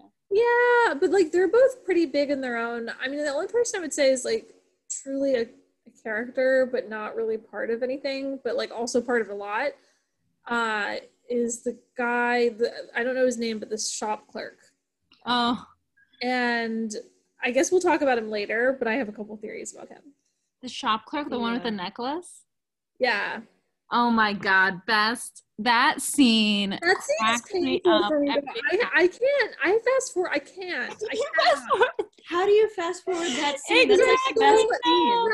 It is the same reason I would like to fast forward my life when I'm playing Duck Duck Goose. It is so stressful. It is so unbelievably I stressful. like when you're playing Duck Duck Goose. She wants to fast forward through her long? No, life. I just want to just pick me and let me run around the circle and get it over with. Like I just I don't want the waiting for the gun, you know. Uh, Um, She so when yeah, that scene stresses me out. Christmas, what's the iconic Christmas ep- scene? For me, it's that the scene with the clerk. Really? Yeah, where it's like every And time it definitely captures my holiday shopping stress. Yeah, and it's like he's trying, and he's like, you put in all this effort to like wrap this thing, and it's like, and the necklace also wasn't that pretty. The wrapping. I like- know. Can we agree on that? Like I'm my birthstone is a ruby, so maybe like for someone born in July it would be a good pick. But I was like, really? That was the prettiest looks really cheap. the pro maybe it was supposed to not be pretty though. Maybe it was like, oh, Alan Rickman wouldn't have good taste. Yeah, I He don't know. probably wouldn't, to be fair. Yeah. I've never bought Emma Thompson jewelry. Yeah. I mean, So, I don't know, I- like I can know how, what world Emma Thompson thinks that's for her. Like it just didn't seem like her style at all. I don't know, man. But that scene with the clerk and he pulls out the lavender and then he like puts it in a bag. He goes, Yeah, This isn't there isn't just any candy on bag. This isn't is there like taffy or something? It's so over the top. Oh my gosh. He's just he cry- and then he pulls out the Christmas box and the glove and the holly. Yeah, it's like you literally are getting either no gift wrap or the 40 piece enchilada. You know, it's holly all the way He goes, down. what's, he goes, what's that? He goes, cinnamon sticks. Duh. It's like obvious. Yeah. That's so funny that that's your go to Christmas scene. That's my that one, and I I um I like that. I don't know. It's just the iconic cri- when you're just stress shopping, and it kind of it did give me also the urge to go to the mall. Like, me too, a little bit, actually, weirdly enough. Because I'm I don't like the mall, but it's like now I miss everything. Um, Lars, do you have a iconic Christmas scene? Um, I mean, I was gonna kind of say the gift wrapping one, but since you've already Oh. said that, I think, I think really it's just like all the um Christmas parties, like the office party and like the Mm, family I miss parties. those. Because I think, I definitely think of Christmas as being like a time with a lot of social events. So that that I think makes it different from like the rest of the year, from like some other kind of. Mm. rom-com. That's what made it kind of seem especially Christmassy for me. Yeah, that's what made it so the movie couldn't necessarily take place in like May. Yeah. Yeah, that's a good point, and that's something I really do miss about this year with Christmas is the Christmas. I party. know, just my work party, but then also I always have my own Christmas party. Like I have like a Christmas party game night. That's not happening obviously this year. And then my neighbors always have a Christmas party Christmas Eve, and that's so much fun. It's hard. Yeah. Um, so before we go on to characters, do you you already talked about the song and the pageant, but do you have any other um, best use of song? I mean, I love Christmas is all around us. That's hilarious. Oh yeah. that whole recording scene. But I, this is gonna sound weird. I thought the score was really good. I, I don't usually notice oh, that. I love the score. I really. yeah.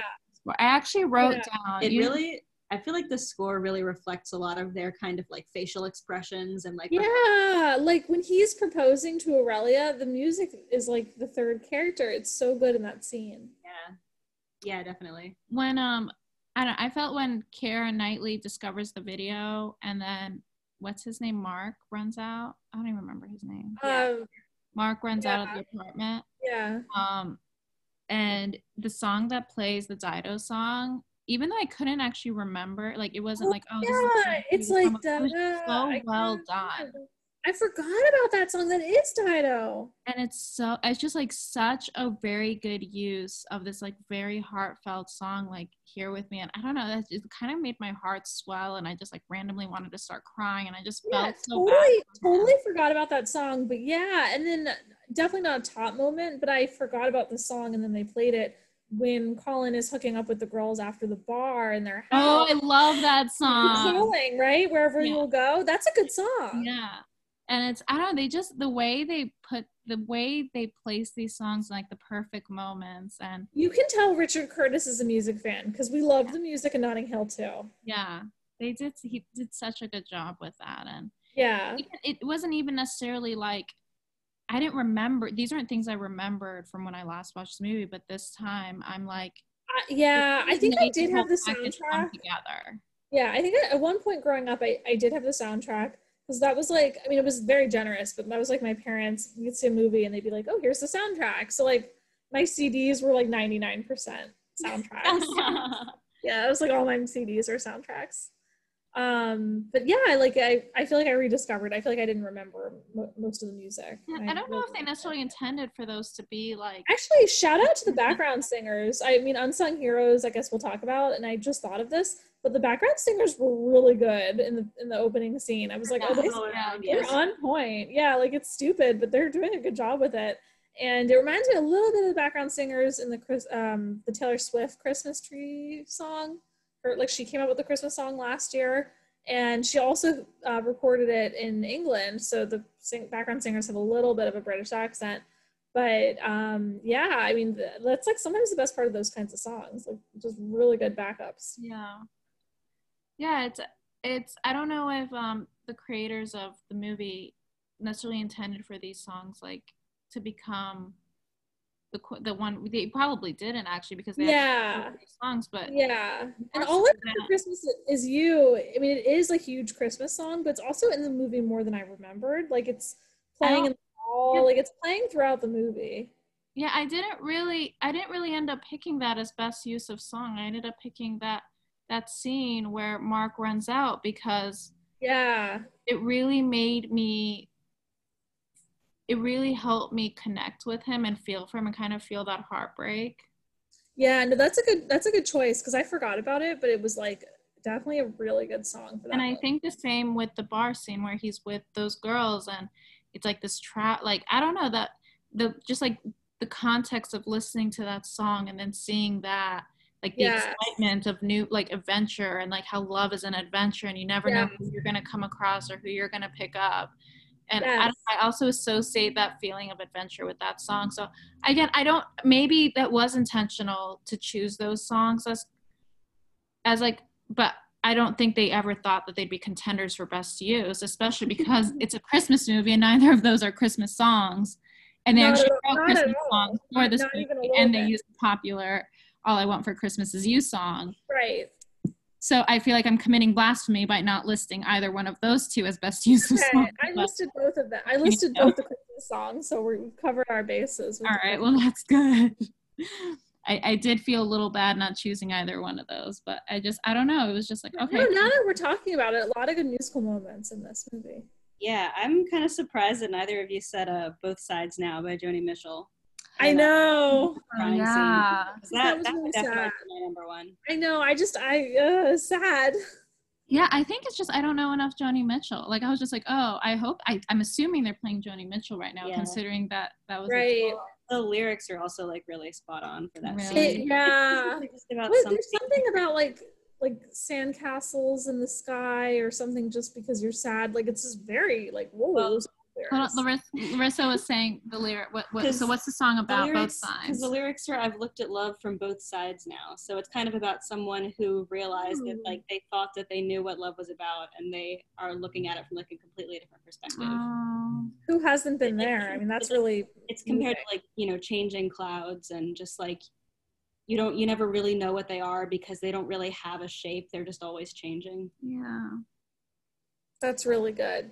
It's really sad. Yeah, I mean, Joan, the use of Joni Mitchell just generally in this was was really well done, Yeah, done. and it was you Yeah. could tell that it was like I think what, what else is great about that song is you know that Emma Thompson's character knows that song really well, but I think now like kind of hearing it again at this particular scene in her life, she's realizing like she didn't even really know that song at all. Like now Yeah. she's kind of like it's a Ah, whole new way. And she does reference that Joni, like when her husband's teasing her about Joni Mitchell, she goes, Joni Mitchell's the reason that your cold British wife has feelings. Yeah.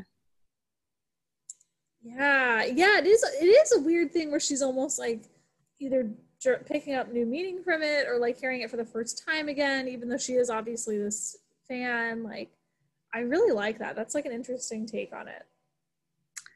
Um, all right, so let's move on to character. So there's a slew of characters here. Like we have this cast is star like star studded. It's stuffed. We gotta we gotta like say maybe somehow not have this a two hour episode. how, how about like who would we want as our friend if we could only have one friend and we could only date one person? Really quick. So for me, whenever people would make their appearance, I would just like have these reactions. But I'm not so good with words, so I li- basically would list them and then put in like an emoji. Okay. So Bill Nighy, I was so excited to see him. I remembered him being in the movie, of course, um, because he's like one of the first you see, and it was just like really fun. Because my first introduction to Bill Nighy was actually Underworld. oh, mine was this movie. Oh, really? Yeah. so it was just like I remember when I first saw him and was like, oh, like he's just such a good actor. He's good in anything he does, and he's he just is. He's good in about time. Larissa and I were talking about how his like arm movements, like when he talks about loving his Oh, friend. his physicality as an actor is unparalleled. He's so really- good. Just with the smirk and the shrug when he's like, "Yeah, I know this is crap." Like, just he's so funny. He's a good physical comedian. Very animated. The other, the other, like, I actually think one of the actors that may not have been a star just yet was um was one of the body doubles. The man, what's it? Oh, Oh yeah, what's his name? Oh, he was Jim in the British version of The Office. yeah. That's his claim to fame. I don't know his name. I think He's um, the Hobbit. He's he's in. Oh, is he? I didn't see The he's- Hobbit. I think can- since then he's been in a lot more things, but I don't think he was necessarily like Did you that see? famous. That. Did you see the Hitchhiker's Guide to the Galaxy? Because he and Bill Nighy were both in that too. Oh, really? yeah. He's also in um he's in Fargo. Um he's not British in Fargo. Um he's actually plays like someone who's a little bit of a um sociopath in it. So it's kind of cool seeing him in this like very sensitive role. So it's kind of he also I decided that man doesn't age. because he looks exactly the same. That's hilarious. He does look very Um, youthful. They both do. Yeah. And then of course when I saw Keira Knightley, my heart swelled because I love her forever. She, I don't think she was big yet either. I think She she was wasn't big until Atonement or Pirates. Pirates. Pirates, Yeah. Pirates, she got big. Atonement is like one of my most favorite movies. She's phenomenal in it. And it Oh my god, if you like James McAvoy, Penelope, we have to do that. Oh my gosh. So oh Penelope's very cute. Yeah, it's cute. Um Uh, but yeah, I bet Keira Knightley was like cheap at this point, and she was Yeah, 18. that's I think she had true. been in- She had only been in one movie before this. Whoa, she's good though. You wouldn't know that she's that green. she's so cute. I remember reading that she was telling Richard Curtis that like her next movie was going to be this pirate movie, and she it probably wouldn't be very good, but at least it would be fun. That's so That's funny. so I didn't realize. funny. I didn't realize that was her next movie, but I think Pirates was like 2004. Oh my gosh. Well, this is how young she is, and she's also talked about this before in interviews. Like she just says, like she has notoriously bad skin to the point where if she signs on to a movie, like their editing budget is gonna increase because they're gonna have to digitally do something. Like her acne is like, Yeah, that's why she was wearing that stupid. and that's why she was wearing that hat in that scene. She developed a huge pimple the night before the scene. the, the the hat was- hat she was wearing in that one scene was because she had a zit on her forehead. Oh. Yeah, so oh. it's like, oh, I know you're in love with me and you're obsessed with me, and I'm gonna watch this video, but I have this huge zit on my forehead I'm also 17. Like, so she's like, literally, I developed a huge zit the night before we filmed that scene, and that's why they threw that hat on me. That's so Not the original in that King Arthur movie, and something she talked about in one interview was how because she's like very notoriously flat chested, that they showed some of the posters and they edited boobs onto her. And she said it was like so ridiculous. She was like, they gave her like beads. Like celebrities like, always so say, you know, you. She can't made them compare. to like. That's why celebrities always say you can't compare yourself to me on a movie poster because I have lighting and I have help and I have like even things God can't do. You know, like they like CGI boobs. She said it was the most ridiculous thing ever. I mean, she's very flat chested. Yeah, I'm not surprised. I mean, they they probably add you know hair. They give people extensions. Why wouldn't they do that? You know? She do. is very I- she I is very skinny. You know. her and Laura Linney's character, like this, I think they're both phenomenal actresses. They hit such a wide range. And this Laura Linney is such a quietly good actress. Like She's she doesn't do much, and she's like conveys so much just with her facial expression. I feel like this movie, the, my only critique of this movie, and it's uh, probably just due to the the nature of it, like just scratches the surface of their like their ability to act. And Keira Knightley, like she was young at the time, and she I think her character was just be cute, but like and she wasn't given as much people- to do as Laura Linney. Like Keira Knightley's mostly just reacting to the. you know, yeah, the I mean Keira Knightley. A lot of people don't know this movie, but um, it's called Domino. She plays like this bounty hunter. and she really gets into this like dark role. Um, but she really can also not just play this like very cute, reactive um, woman. She can also play these like darker, um, very torn, possibly drug abusing people. Um, and also with Laura Linney, like she's this very innocent and definitely like torn woman in this movie. But I don't know if you've seen her in Ozark, like that woman can act. I haven't seen either of them. Oh my gosh, her her in Ozark, she's like a power woman in it. Like the stuff she does for her family and just really like Oh, I think I know what her first role was. She in Bend It like Beckham. Yes. Oh, Keira Knightley was in Bend. Yes, she was so cute, baby Keira Knightley. She was very young.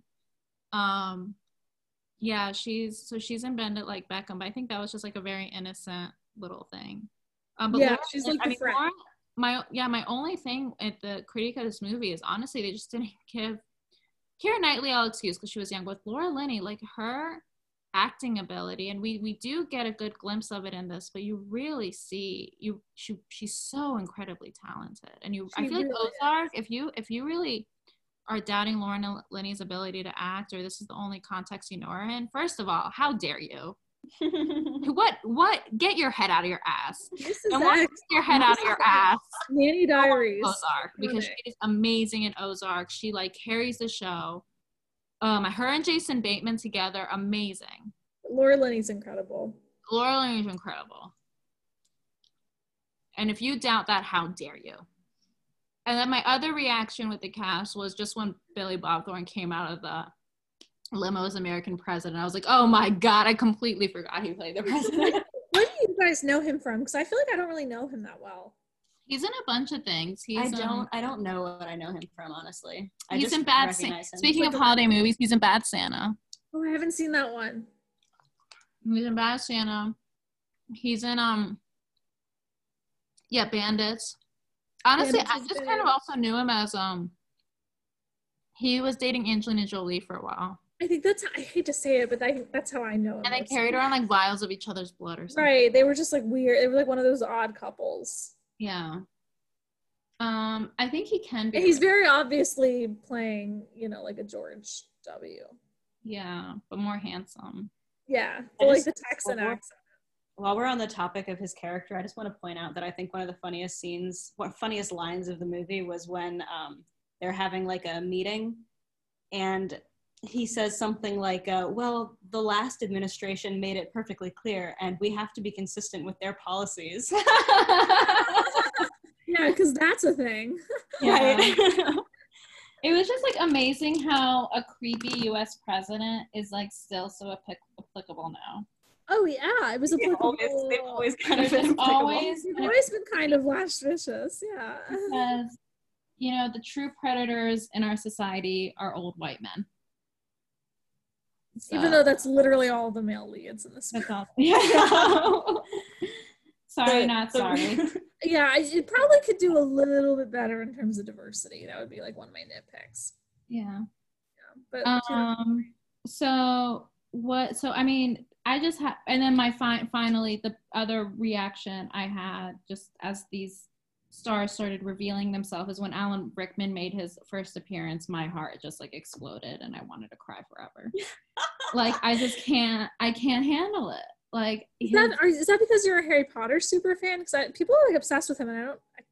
Yeah, Sorry, yeah. I It don't was get from it. Harry Potter. He like I think his death also just came on really sudden. It did. I think he, he died of cancer, right? He died of cancer. He didn't tell anyone. It came after happened right after um, Bowie died.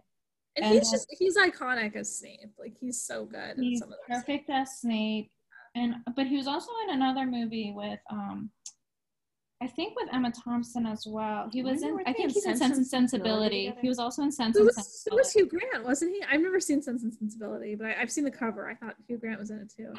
Maybe. I've seen the movie poster. Yeah. Exactly. I've seen it in Blockbuster, you know, just around. a bunch of like British movies. Um, Yeah, not a big Jane Austen person. I'm But- really surprised by that. but yeah, I mean, Alan Rickman. I just like I think next to him, while I was taking notes on my phone, I just put like I'm um like the the crying emoji like on repeat next to his name. That was my immediate reaction.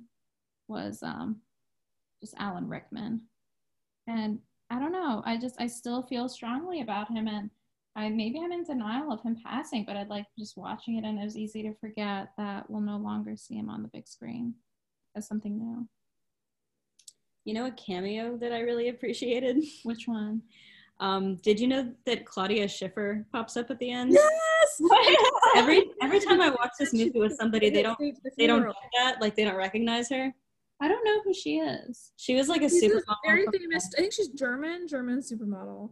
It's just funny because like um, Liam Neeson keeps like joking about her throughout the whole movie. He's like, "I'll be single forever unless." Right, unless I meet Claudia Yeah. Schiffer, and the only person I'm allowed to bring as my date to the funeral is Claudia Schiffer. Like it's a whole joke, and then it's like this mom, quote unquote, who looks exactly like because she is. In Yeah. fact, if you know who she is, it's like a very funny joke. But I think my mom had to tell me. I don't think I knew who she Yeah, was. Yeah, I, I think that joke went over my head. Most people, I've watched this movie with many people now, and I think almost nobody recognizes her. Yeah, it's weird. I don't know why she's not bigger. Like, I, like Christy Turlington, do you think, or Cindy Crawford? Like, I don't know who they'd have to do for people to recognize. I think models just aren't. They used to be like real celebrities, and I think they're just that's like not Yeah. possible. They're celeb. They're real celebrities. Unless they do, unless I feel like they do. Cool, but they're like something more like reality. Like I feel like it's it's, it's more lowbrow. I feel like it used to be like a very glamorous thing to be a model, and now it's like I don't know. Uh, I think it's still pretty glamorous. I feel like unless they do something else, we're I not don't gonna know. I just these Victoria's Secret. I'm like, who is like looking up to them? We only know Chrissy Teigen because of her Instagram, her cooking, and Oh, her. was she a model? I didn't know that. So yeah, her personality. sense of her. I'm not, I'm not plugged in. I No, don't know the same Sports as model. Illustrated like swimsuit Yeah, model. she was a I feel like the only like- person I could name would be like Gisele. Yeah, like Like she right was just a model. like Gigi Hadid. Ring She's a model. She's a model, but I think she's done. I just think of her as like a reality. To only me, know they all just seem like reality for, like hosting like shows and stuff. I feel like to really be a celebrity as a model, you have to do something else too. You know, yeah. Okay, Miranda Kerr. She's a model, right? I don't know. I don't those are like the only ones I can name. Like I feel like I can't. Maybe they are very famous, but I, I just can't name it. They just they have. I feel like they have to do something else too. They can't just Like they have to have a brand or something. yeah. They have to Yeah. do something else. Um. Yeah, that is a fun little cameo. So I don't know. Were there any actors because that you guys were just especially excited to see in this movie? Mm, I mean, I I agree with you. Like young Keira Knightley is fun. It's always fun to see people before they were super famous. Yeah. Um, because Hugh Grant and Colin Firth, like obviously they're great. I love them both. It's kind of amazing. I've never seen Bridget Jones, but you know, it's like they're probably both movie stars at this point. Mm-hmm. The other, so the kid that plays Sam, little boy, Liam Neeson. He is so cute. He is so Mhm. cute. His name's Thomas Brodie Sangster. Sangster. Sa- what? How do you say it? Sangster. Sangster. That's kind of like perfect casting. Like he's so adorable. So cute. Mhm. He's actually our age. Oh my god. So he plays someone. Look, he's, younger he's, thir- he's 13 playing a 10 year old. Yeah, because well, I mean, it makes sense. He's Like short. He's so boys- small. He's very Yeah, small. he's very, boys- he's like an elfin. Like he's like yeah. a regular elf. He's also mature a lot, um, slower than girls, like physically and emotionally. Yeah, I can see that, but like I feel like boys in my class when I was in eighth grade, they didn't look like they were ten. Like he was really little. He does have that. They probably dressed him down, like made him. Well, look- some some boys did. Some boys are smaller than other boys. I think he was just like the front, he was like the line leader. He was like the shortest. So Also speaking compared to of Liam models- Neeson, Liam Neeson's a giant. Like he looked so tiny compared to Liam Speaking of models and acting, I do know like models for men tend to be on the shorter side, and actors are also shorter. Oh really? Yeah, like Robert Downey Jr. is like short. Tom Cruise is short. But but male models also are short. Male models are short, so it's actually like if you're Oh, tall, that's surprising. if you're tall, it's much difficult to get into acting and modeling because they have to like adjust all the angles and stuff for you. Oh well, that's why I think that guy from Kissing Very, a lot of actors are actually like not six feet. Yeah, I don't think most leading men are actually six feet. Yeah, Mary couldn't date a model. every I have to mention it in every episode. It's like Well- our, our trope. I didn't realize models weren't tall. I'm less surprised by actors not being tall. Yeah, mo- models are also. like you can't tell me like Liam Hemsworth's not tall. No, I mean I think they are, but it, it's just like it's harder for them, It's harder. Uh, that's interesting. and they're not. They're probably not as tall as you would think they are. Well, I think that's a good segue. Who would we date from this cast? We have Yeah. to pick one, one person to date from this cast. Oh my god, one. Yeah, you guys have to each pick one. I would if he would ever get over Keira Knightley, I'd get over I I I'd love to date Mark. I think he's very cute. Really? Oh my god, that's such a hell yeah answer. I would not have thought of that. I would have like, definitely like picked up like the way he feels for I would have I would have named like five, I would have named Colin before I would have thought Mark. Mark, yeah. I think he's so cute. I love how like sensitive he's so sensitive. Okay, fair enough. So sensitive and shy and he's an artist and when they're in the gallery and they're laughing at his art and he goes, It's not a joke, it's art. We're- It's art. It's hard for me to believe that anyone could really say that seriously. It's literally a picture Yeah. so of like a Yeah. wo- naked woman's chest with like Santa hats over the nipples. No, it, it is not how can you how can you seriously tell someone that that's exactly, exactly, exactly. You guys just don't get Mark's art. They're not funny. They're You odd. just don't get And that, Mark. that's what that's how he says it. That's how he says it. Not picking on my man Mark. He's just a sensitive soul. There's a lot of feelings. How do you know he just like doesn't want to like? He just maybe the paintings are just about how nudity plays some Oh role. my god, you are so all in on Mark. I gave him, I gave him bullshit and beat. You're already you're already apologizing for him. Maybe his whole thing is how Christmas is over sexualized. By the No, I think it's just like I think it's just like Santa hats on nipples. Like I don't think it's like There was one that was really funny where it was like a bunch of butts and then yeah, they're all like standing in a row. over the crack. Yeah, that was funny. Um, yeah, I'm wondering what kind, like, how well he does. Well, Mark is single, so you know. I mean, I, I wouldn't want to be like be be second. Like, I I want to know that. You'd want Mark, but Mark would have to want you as Juliet. He's Yeah. never he's never gonna move on from Juliet. You guys think? Unless he was like being really serious when he said it was enough. I but think he I, is I being agree with I agree with you, Mary, that he sounded like he was trying to convince himself. Yeah. He is, Yeah. I think if once he meets the right person. Oh God, though he's so young and cute. I hope he moves on.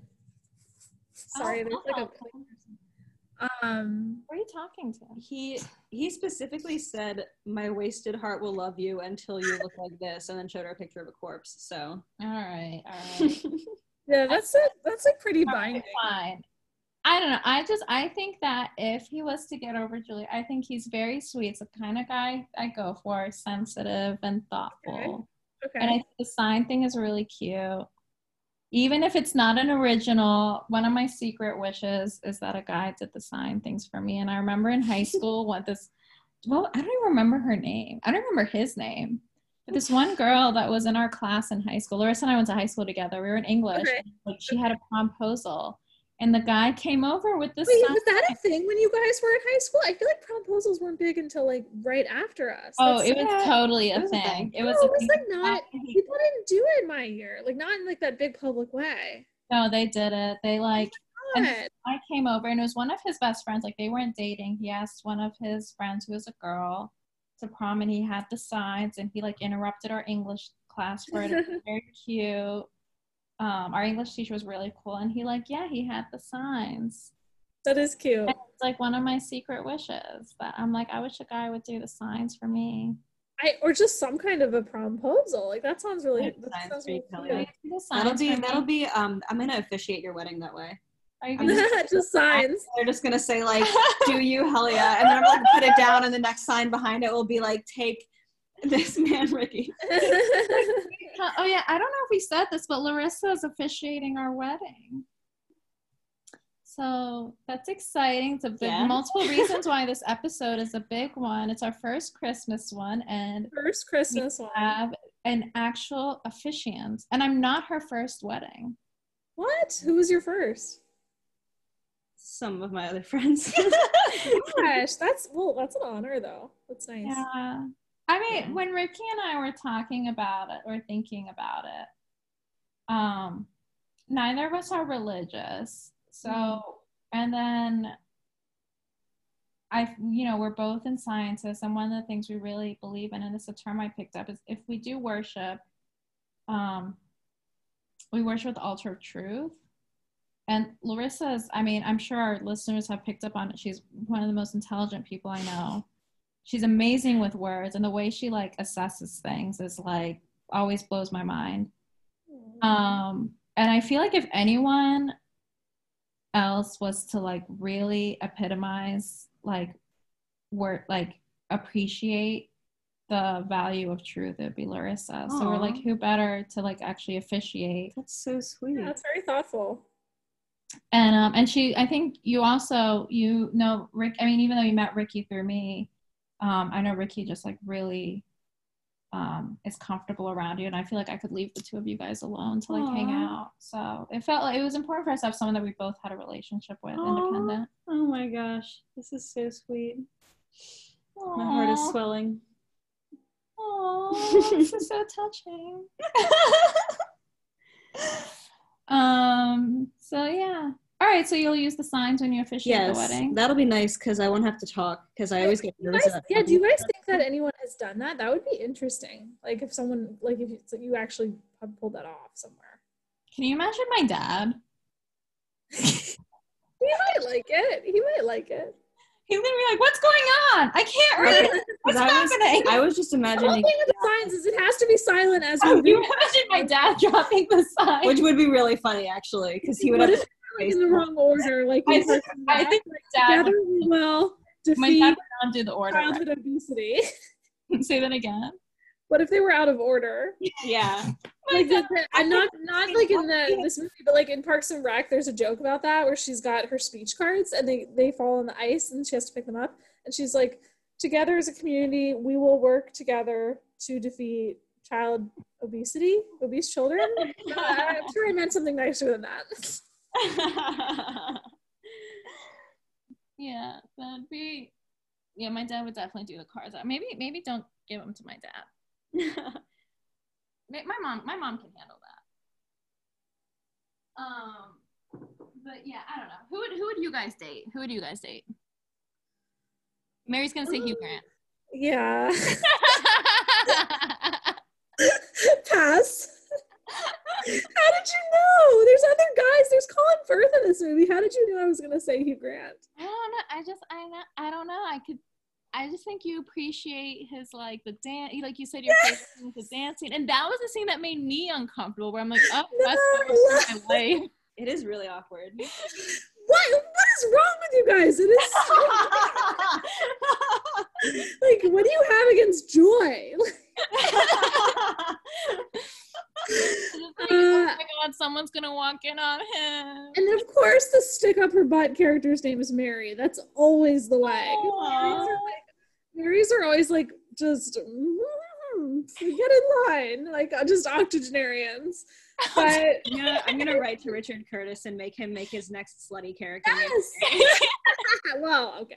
Uh, Something Something about Mary. about Richard Curtis, apparently he always does. He always has a lame character named Bernard in all of his movies, like the, you know the stockbroker that was not successful in Notting Hill, and then oh my horrid son Bernie, Emma Thompson's character. And apparently the reason for that I read in Love Actually was is because in college his girlfriend left him for a guy named Bernard. Oh, like has a dissed guy named Bernard in all his that's movies. so funny. Bernard. Yeah, it's like oh you're not holding on to anything, Richard Curtis. that's so that's so interesting. Oh I Oh my know. I, that was one piece of trivia. Most of the trivia I had like heard before because I do love this movie, but that was one trivia I read tonight. I was like, oh, I'd never read that. Well, Mary, I think also So yeah, I don't need to talk. You Grant's know? character would be very cute, and I can see how you would appreciate his like nerdy romantic and how he wait. I love when he's also trying to find the house.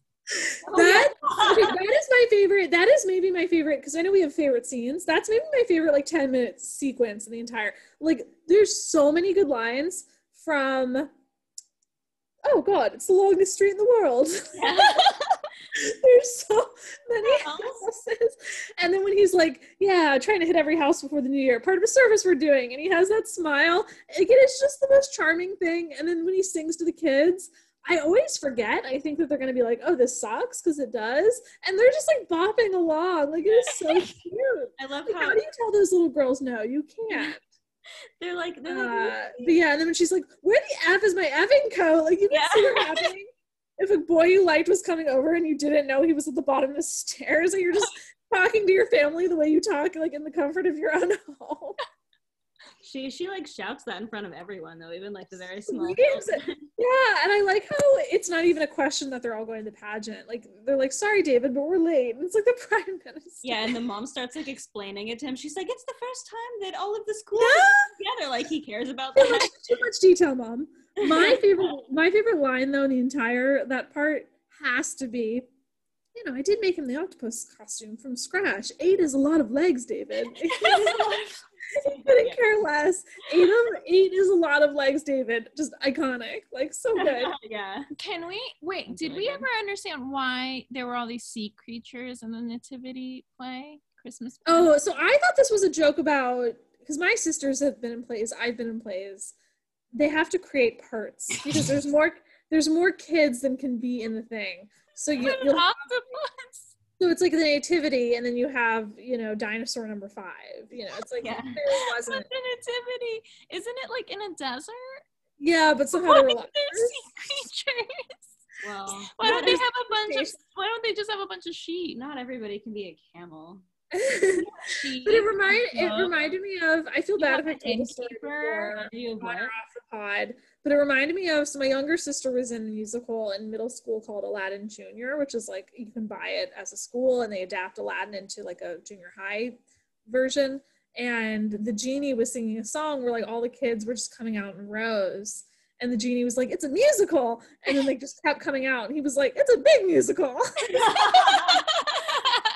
there were just so many kids, just as far as the eye could see, it was like, oh, these kids just keep going. Like, how many extras are in this thing? Because it's like elementary school, and everyone goes out for the play, and they're not going to cut anyone. How can you do that?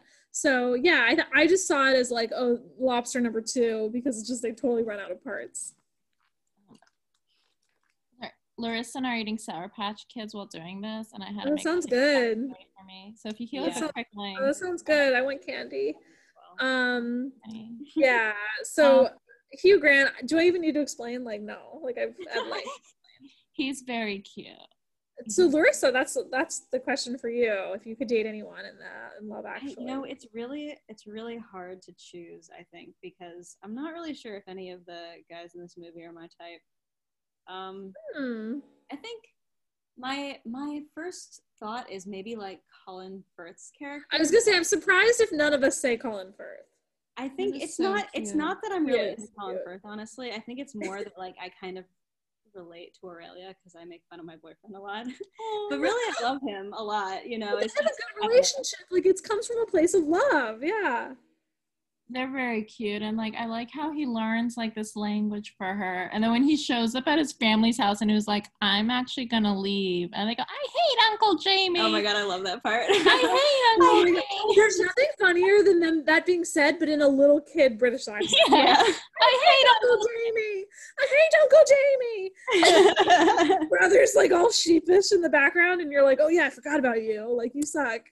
Um, I yeah. but he left the kid. He left I know, the like gifts. what? What a dick, though. Like, w- imagine your uncle comes like to your party, and you're like, "Yay, Uncle Jamie's here!" And And then you're takes like, the "Never mind, I'm just gonna go He now." left the No, gifts. my- Kids my don't care about anything other than the gifts. Let's be My- real. yeah, that's okay. Thank you, Helen. My read on it was that they just were mad. Hold on, Mary. We can't hear you. Sorry, I have to put. I have to charge my phone. I think they were mad that he took the gifts um with him. No, he didn't. He didn't he take the leave No, he left them. I was paying attention to that. Oh, then I then He was would- definitely empty-handed. All right, Mary disappeared for a second. She has to go charge her phone. She's probably gonna come with us. Um, no, I think they were mad because he just left. Like it was Christmas, Christmas Eve, Christmas Day, and they, he was just like, "Hi, Yeah. bye." Like that would be weird if someone did that. I mean, definitely Colin Firth and Hugh Grant are like the heartthrobs in this. So They they, had, they had to get together with their like. And then it sounds like from your trivia, they were the original, original of the movie. Sketched out leads, male leads. Yeah, yeah. Um, Interesting one, answers, one, love that we didn't talk about was the love between Liam Neeson and his stepson. That's that's in my top three, I think, of like heartwarming stories. Just because I think there's something cute about how he says he's actually a stepson and it was never an issue before, and now there's like this weird distance. And he's just such a good dad and cares about him so much. It's just really cute. It's very cute. And you know, I kind of think out of all of like the um, couples of like actors that are together, I kind of think that Liam Neeson and the kid have like the best chemistry. Yeah. Yes, they do have really Even good chemistry, than, like which is impressive for a kid actor because that's hard to do. Like they're just kind Yeah. of reacting. He's I I we were, we were talking about how cute he is, and I actually in later movies when he's like, you know, seventeen or whatever. I always and I guess I was seventeen at the time too. Like I always thought he was cute. I had a little bit crush on the actor when he got older. Oh, you did? He was. Yeah, cute. And I definitely thought he was like very cute. And um, He probably doesn't grow up to be very tall though. he's in got he's not tall. he looks lanky though. You like him lanky? Lanky implies tall. Lanky Yeah. is like the I don't. How do you know how tall he is? Because I think he may be. Hell Well, I know yeah. he's actor, so he's not going to be tall. Okay, not gonna be tall. Knowing that he was not 10 but 13, I think I can confidently say he's like But five. that, no, he didn't reach puberty yet. The guys shoot up. Let's see. Let me see how tall he is. I'm gonna look it up. In Godless, in Godless, he looks tall, but that could be the camera thing. It's Thomas Brodie Sangster. Yeah. Wow, he's 30. Okay, I am wrong.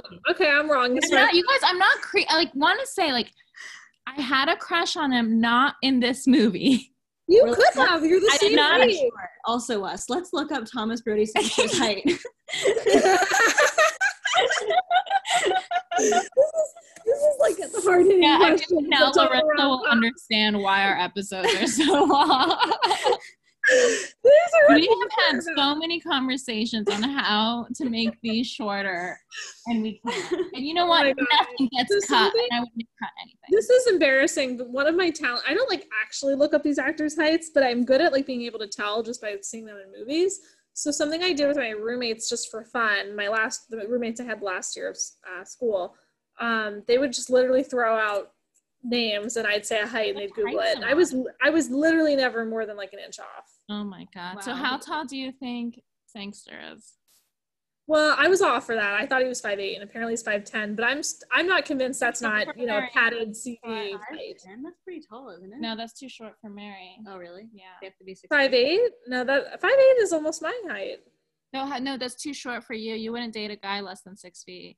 No, that's not true. Five ten. Five ten is more than enough. I know. I'm I'm teasing you. I'm No, just, come on now. they have to be. Talia is taking advantage. Of, qualify the is taking advantage of the fact that Larissa doesn't know the heights of people I actually have dated and she has in fact met, and they've been five ten. So All right. You That's a A-okay. Your face is cute enough.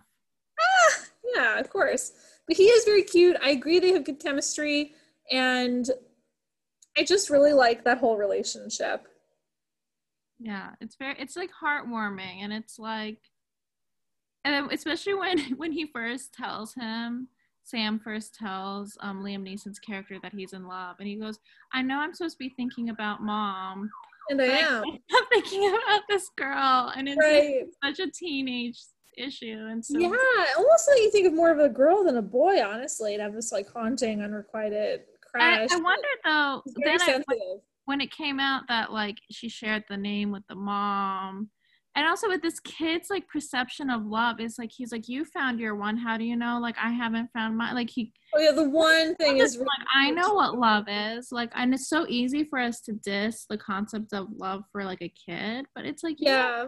who I mean, are we to fucking tell a kid that they don't know Well, here's something kind of weirdly prescient about this movie. Like Liam Neeson does become widowed like a couple Yeah. years later. yeah. Natasha Richardson gets in that horrible, horrible ski accident and has um Had a what- hemorrhage Okay, yeah. So like very, very sad. Um so I thought that was sort of a weird thing, weird coincidence. But in terms of the kid and casting, one thing that did come up, somebody who auditioned for this and didn't get that part of the kid and then didn't get a movie role until 15 years later. Was Joe Alwyn, who is very cute, but he's now Taylor Swift's boyfriend. That's kind of how he's supposed to. Oh. Oh. Yeah, so he auditioned for it because he's probably also our age. I think he's 29. Yeah. Oh, that's interesting. Oh, good for It is Taylor interesting. For finding a finding a new man. Uh, well, it's also interesting because it's like just the strings. she has this song called Invisible String, and it's about all these ways that their lives kind of inter- overlap before they meet. And this isn't in the song, but I'm sure it's something that's come up. You know, Love Actually, as I said, when she was a teenager, was her favorite movie, and then he was like tried out to be in this movie and was not in it. It's just it's a weird Oh, coincidence. that's very cute. And I feel like this movie is just like a lot of invisible strings. yes, yes, I would agree. Um. So yeah, I mean, Love Actually, star-filled, cla- star-filled cast. Yeah, Um. Generally, just I think very well casted for their roles. Like I think, um, Lars, you were telling me that they wanted a Laura Linney like character for Laura Linney. Mhm. Um, and then they got her. So it always confuses me when they're like, "Oh, we want this sort of character," but then not, it's not Yeah. intend to hire. yeah, and, and like also, It Laura seems Linney like a is. American, so like I mean, you know, that they'd have to cast someone who's either American or like doing Laura Linney in a British accent. Like I like that they had her keep. I wonder you know, if like she was an maybe the character wasn't really supposed to be American at first, and they just changed it. Interesting. if they couldn't find someone that really fit, they're like, ah, fuck it, let's just actually get Laura Linney. And that's maybe they didn't think they could get her for the price for I'm sure she was a pretty big star by this uh, point. knowing knowing what their budget is Yeah, now, I wonder and- if they just genuinely didn't think that they could get her and wanted And- to like set low expectations. Yeah, and like Maybe. it wasn't really a big role, and it didn't really require like someone who's an amazing actor to do it. So. True. True. I mean, she she really did. She's one of those people who you just you can give her shit and she'll turn. So it. wait a second. How have we not talked about this? What do we think of the Laura Linney plotline? How it ends? Oh yeah. Yeah, we were we were discussing that. So this is actually we talked about when we first saw the movie our impressions and you guys had really good memories of watching i watched it with the like college roommates that probably weren't the best influence um kind of shallow people and i remember their whole takeaway from that was like no she gets gets together with carl like they kind of like re wanted to rewrite it and they were just like they that was their No, she, but she very clearly doesn't because they show him again. They make a point of saying, Yeah. that. So I felt like uh, kind of opposite of Jamie and Aurelia's line where they can't talk to each other, but they're on the same wavelength. They like I think just j- really see each other. Carl and um is her name Sarah? Yeah. it is. Sarah's character, like it seems a little more superficial. Like she's in love with him, but they never talk. And then she even like there's a scene early on where they're the last ones in the office and she's doing her makeup and tries to look very pretty. Yeah. Larissa, you pointed out like, you know, they're they're hooking up. They've never really talked to each other. They don't really know anything. Like she doesn't know They, about they still don't talk. I mean, they dance, I think, and then they go to her apartment. and apartment. then they make out and then it leaves and then she like reveals this thing about her brother which is not talked about until like that moment like you don't know until then who keeps calling her all the time But it, it's it's hard to watch because you are like, oh, this you want. she's a nice person. Clearly, you want this kind of wish fulfillment for her to you know get the guy or at least hook up with Carlo. Uh, I said Carlos, Carl. But um, you know, the other side of the coin, you kind of know what he means when he like. It seems callous when he's like, "Is it going to make a difference?" But you sort of have the same thought. You're like, "Well, yeah. Does she always have to answer the phone?" Like, it almost is like it's as much of a crutch for her as it is for. yeah i mean it is a it is hurting her and i i kind of mourn for her too Yeah. because like she's making so many sacrifices it's just making her very isolated. Like she can't Yeah. really have a conversation with anyone because at the same time like it's not really his place to say anything yet and maybe like if he really True. wanted anything with her like he and i really do believe that when you accept someone into you accept all of it so it's like you have to accept that this person's also the primary caretaker for this like disabled person Mhm. yeah, and all these other things and i feel like a really good and you hear these stories too someone's like kind of reveals to them i have a, i'm the primary caretaker for like a disabled sibling yeah, it's like, oh, can I meet them? Like, when can I meet? And they like kind of take part. Like, I think something if Carl really cared about her, he would have maybe stayed back and like talked with her about it. yeah. It's definitely It's not been a good portrayed as a opening. relationship. So I feel like almost in a way that uh, my takeaway from it was like that was a really superficial, shallow story. and the real love was actually the was between Sarah and her brother. And you kind of see too that later on, like Laura Linney, who Sarah stops putting on, so it doesn't touch up her makeup in the office. She's now like, when Carl leaves and like says goodnight to her, she's like not wearing any makeup. And then the next Yeah, that's true. her brother. It's a weird thing. It's almost like the it was like the stars aligned and they they were gonna have this moment, but then once it didn't happen, it was like the spell was broken and there was no longer anything on either side of like He, oh, reveal, he, he revealed himself to her that he wasn't going to stand by her through this. yeah, I I don't know though. It just makes me it still makes me sad. I don't know why. It's it no, it is sad it's because a sad story, regardless. I mean, yeah, it's, sad it's like it doesn't work out for anyone. Person Who can really take care of her brother? I think that's really Right. sad about it, it. it is a sad. I think it's it, it, it is a sad story, and it's like, it's always sad when people disappoint. And I think Carl disappointed her. Um, she she you know. She she gave it a chance, and he. Just as much as she didn't have to pick up the phone, he also didn't have to leave. He could True. have. He didn't have to like just drop it. He could have. But she says like, "Oh, of course I'll be right over." Like, and then he starts to get dressed. Like, he's like, "Okay," and then she's like, "Oh no, I'm not busy." Like, if I were him, mm-hmm.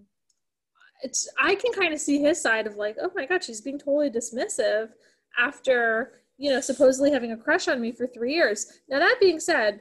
I don't know why it was everyone was acting like it was incumbent upon her to make the move. I thought that was like interesting kind of subversive thing because Yeah. you know it's- kind of that funny moment where it's like everyone knows, yes, Carl knows, yes. So it's like okay, well, why is it? Why Carl? didn't I had I had that same exact like reaction as the why Why didn't Carl make like, a move? He's just used to women throwing themselves at him. I don't know. It wasn't explored further. But I did love, you know, things go downhill after this. But I did love the cute little moment where she's just like, hold on, like one thing I have to do. And she's just like, Yeah. kind of a similar moment with the guy, the stand in after he kisses Judy. And then he's just like, you know, skips off. And that's relatable. It's like, yeah, That's we've all been very relatable so excited you have to do a little happy dance about something. Yeah, I mean, I think that's fair about Carl's like reaction. Like she says, "I'll be there" and stuff. Yeah, he's like, okay, so I'm like top liver. Like, it's very. He's not, he's not a bad guy from leaving. I'm just saying he disappointed because like a really stellar guy and like But if you have a crush on someone for three years, they're going to disappoint you because you're just projecting all these ideal fantasies on the guy that you don't really know that well. He's like they said, my our enigmatic designer Carl is like that nobody really knew him that well. So if you build him up in your mind, of course the reality is going to be disappointing because nobody can live up to that. Um, In that case, do you think it was like necessary for them to like at least try to hook up that one time? Do you think they should have just like not even should have just kind of held on to the fantasy forever? That's a good question. I think it would be, in a way, it would be like more pure to do that. But I also think it was good that it was explored and then it's like now, hopefully, I don't know if she has yet, she can like move on. yeah, hopefully she can move on, and I'd like to I mean, think do she you guys, do you think you'll see? Do you think you'll see Red Nose Day? I don't want to spoil anything for you. Um, yeah, I'd watch it. I didn't know about it. Okay. So I mean, I won't tell you what, but they in the American version there is an update with her, and it, it's worth Okay. seeing. because Yeah. I really I have I do have hopes for her. I think she will meet someone who will take her in. She's clearly a nice person. She's a good person. I think like you see this as a good person. I feel it is a lot to put on Carl to be like like she says I'll be there and she is like very dismissive of him. But again, like she she dropped the ball. He could have picked it up. He could have been like, hey, It takes two to let a thing fall apart. He's just like, so passive about it, and that's so that's why I was like, you know what? Maybe like she doesn't. She deserves better than this. Like he, you know, he might have had a point. I think maybe Mary you pointed out that he said something like, "Will it matter if you answer it or not?" yeah. It kind of makes me wonder if maybe he does have some kind of experience with something like this, and maybe he, because like Yeah. maybe like her answering the phone all the time might not even be what's best for her brother, because he might end up like relying on her and not really like growing as a person. Yeah, and it's so it's just so heartbreaking to see, you know, all that she gave up of this potential with Carl only for the brother to nearly attack her. It's just Yeah. it's such a slap. yeah. I mean, again, maybe this is like I'm strangely playing the optimistic here, optimism here, but then later. yeah, you are you're season- very optimistic this I know. episode. Usually I'm not this. optimistic. Normally I'm like the Earth's we're burning the earth. That's good. I roll with it. Um, but she's like, you know, later you see them celebrating Christmas together, and he gives her a hug, and like yeah. even Yeah, after he tries to hit her and she calms him down, then he like holds her hand, and it's. I really feel that the storyline there isn't necessarily the love that she feels for. That's like a puppy love. Mhm. I feel like it's like this crush. It's not. It doesn't really have any substance. She's just kind of like he says, "How there's- long have you been in love?" There's with like there's love and then there's like family and hopefully you know family is always going to be in your life. trying, I guess what I'm trying to say is the storyline actually isn't. It's a Carl's the red herring. The real love is the sibling love. Right, Like, right, exactly. He's willing to make friends. No, I would agree. all the time Yeah. for him. Yeah, no, I would agree. That's where the love and the story lies. and it's I kind would of an example of like um love that's like difficult rather than like love like fantasy love is easy right. have any- Well, a la Alan Rickman and uh, Emma Thompson, like that's pretty tough stuff, and they're still together, and it's not perfect, but is it love? Probably, probably still something like it. I mean, love is hard. It's definitely love. Actually, is quite difficult. And then apparently they say actually like There we go. There's the pessimism. it is actually quite diff- lust is easy. There's a lot of lust, and I Love is actually. maybe it's very easy to confuse love and lust. But I mean, that's Colin's problem, right? yeah, I mean, I no, he think- insists. He insists that's love. I think that, One. And when his little finger goes, "That's my one." I just want to bite his little finger. It's so cute. oh my god, that is so cute. You want to bite his finger? I want to bite him. He's so cute. He's so cute. I totally forgot that she has like a stage mom. Like I thought that was a funny thing to throw in because there definitely are parents like that. When the teacher introduces Joanna and he's like, and then background vocal stylings by her mother, the oh, says- incomparable, you know, whatever her name is. I was just like, oh my gosh, it's so I funny. it. She and the mom like, have a moment where they like, sing to each other. It's cute. is she supposed to be like a famous singer or something? Because he says something about how she's like the legendary something or the other. Yeah, I don't know who's just it's it seemed like she was just kind of like a bull in the china cabinet. Like she just was like a force. She Like these stage moms can be, but who knows? I, I couldn't tell if it was like highbrow school or not. Because everyone, even though like it's London, so it's probably like you can't get a lot of space, everyone in the movie besides Colin and the stand-ins seems kind of fancy. Like Jamie has this really nice, you know, like lake house. Uh Hugh Grant's doing okay. Like it just it seems very like luxurious. I don't Yeah, know. this is not a socioeconomical, except maybe yeah, Colin who rented out his apartment to pay for his trip. And apparently can't afford clothes and just filled a suitcase with condoms. What about um? I like that he thinks you can't buy condoms in America. Yeah. I didn't even think of that. um. What about unsung heroes? We're kind of you know you're taking up a lot of time, but maybe really quick. Who's your unsung hero?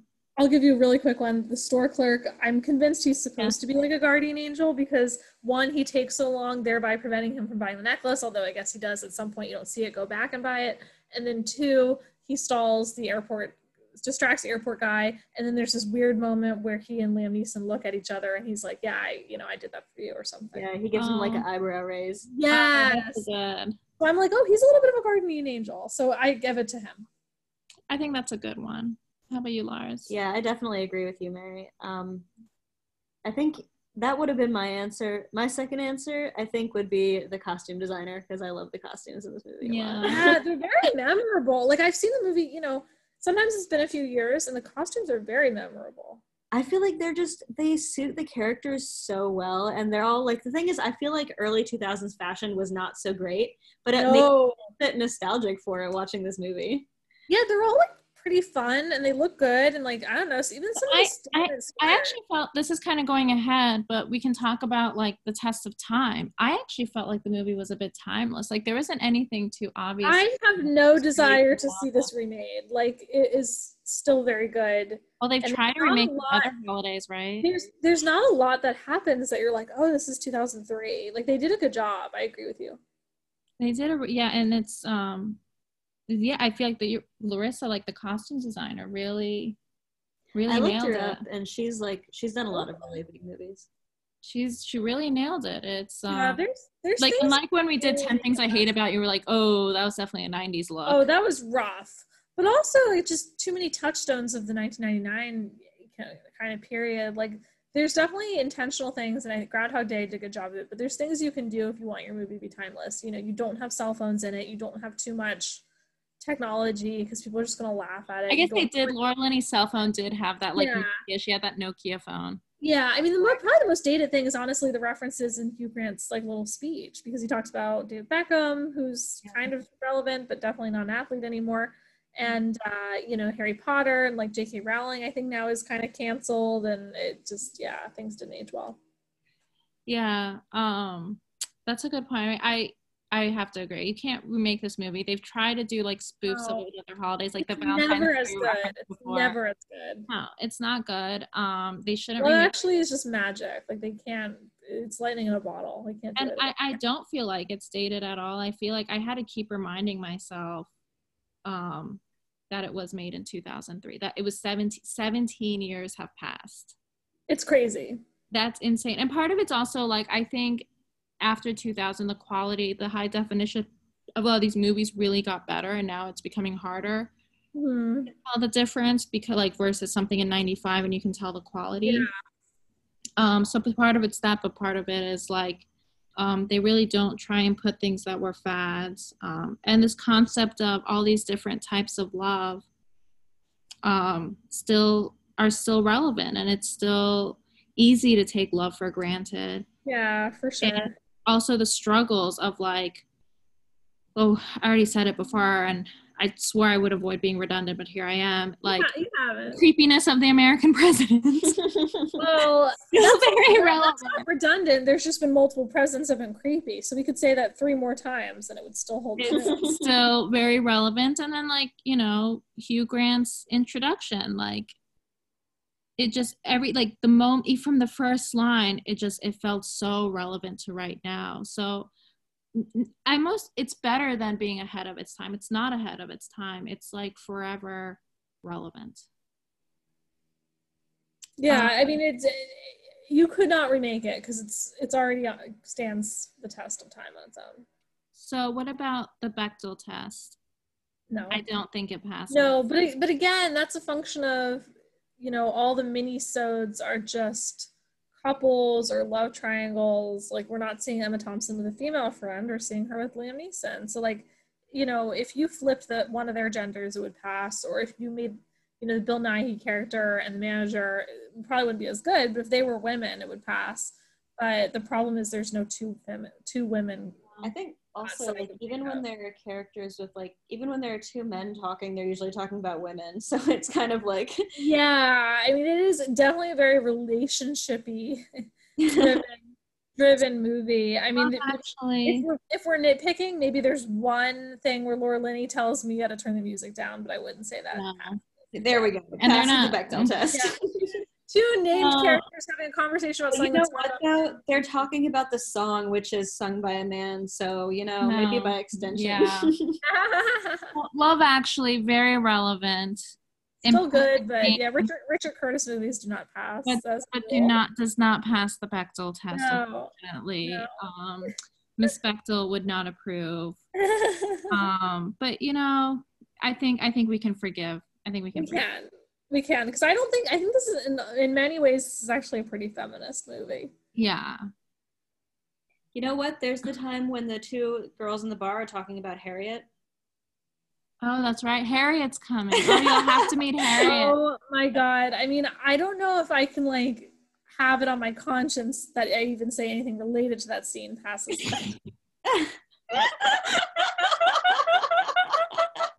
So I will abs- I will abstain. I will abstain from weighing in on that. No. Uh no, I actually found I mean maybe not like a foursome, but I found the fact that they were all falling for him simply because of the British accent completely realistic. That So is that was gonna be That's the thing my. with Australian accents. That's the thing with New Zealand accents, and that's the thing with British accents. Like it just bumps guys up. You So thought the- it was realistic? I think it's realistic, totally. I think That was that was gonna be one of my not questions. with, not with me, but like I think there's plenty of women that they hear a British accent, the guy is like ten times cuter. Oh, back in my wild days, I remember being at a bar and heard a guy like with an Irish accent started talking to him, and I'm like, I was at this point I had a lot of drinks, but I'm pretty sure we met.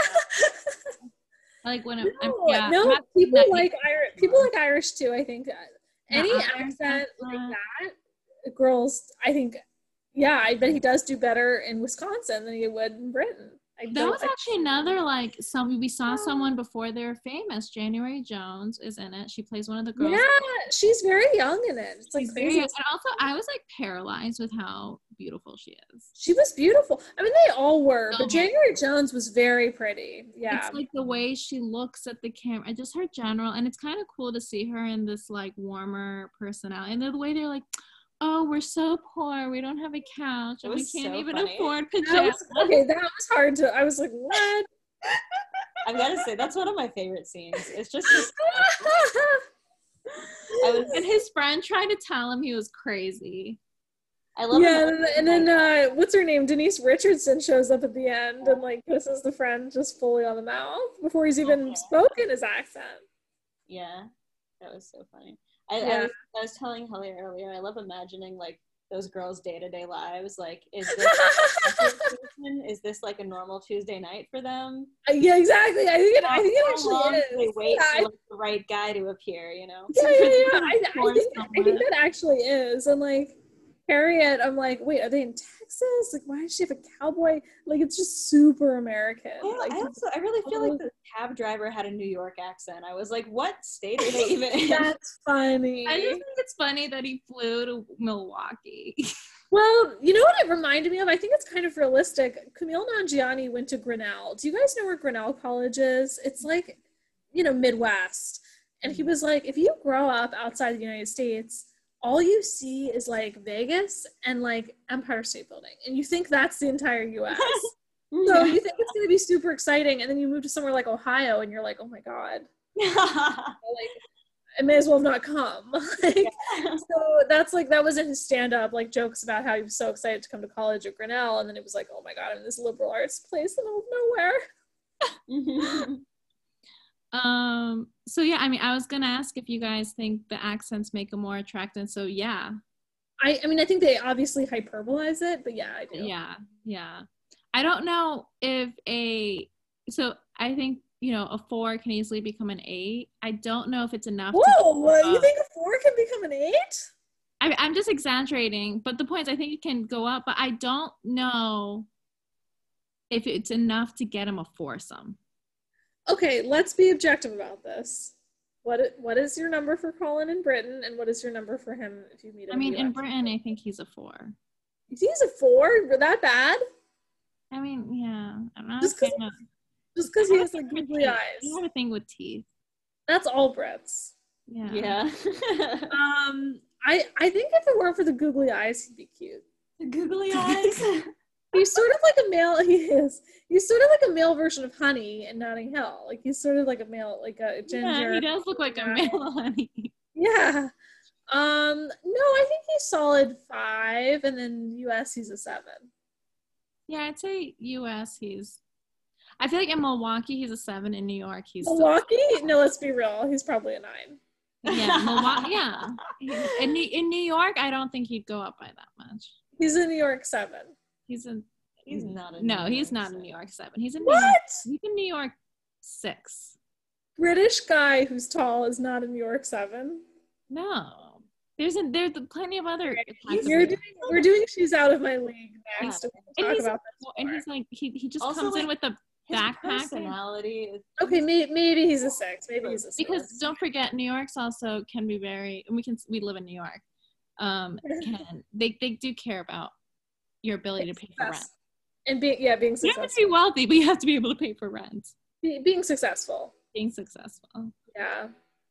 um so let's i think the only thing left is um before we get to any like lingering questions is tropes You know, I actually had a hard time thinking. Of, people think this is like very formulaic movie, and I guess in some ways it is. But I, I don't. really had a I hard time with a ton of tropes. I guess one would just be the intertwined stories, which we already talked about, and then two might be like a dramatic running through airport scene. That used to be thing. I was gonna say that I think maybe the airport thing's a trope, but otherwise, like No, I really not had a really. hard Not really. I mean, they're pretty unique stories. I mean, we talked about the couple, the stand-ins, and then they went on the date. That was like the opposite of a trope. Right. Whatever a trope is, they just like went to the upside. Right. No, I I didn't think it was like actually that stuff with tropes. Um, so which is kind of impressive because this is like a quintessential iconic rom com. Yeah. Yeah, for sure. Um, all right. So what about any before we wrap up, um, do you guys have any lingering questions? Like anything that's like kind of left left you kind of wanting more? I mean, Mary, you talked about this like see made for TV sequel, but Yeah, I mean that would be good. Um, lingering questions. Well, you already, I think, asked one of mine, which was like, what's his favorite storyline? We talked about, you know, whether or not the affair with the Alan Rickman character happened or was consummated. We talked about the angel.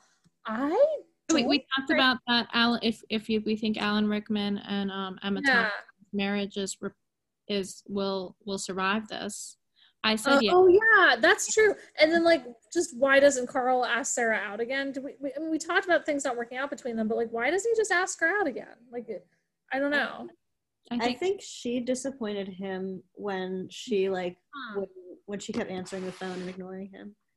He's just like, oh, she's not interested. I mean, I, I really don't want you guys to think that I'm I'm dismissing him. I I do I I don't no, I, I don't think you are. I'm just curious.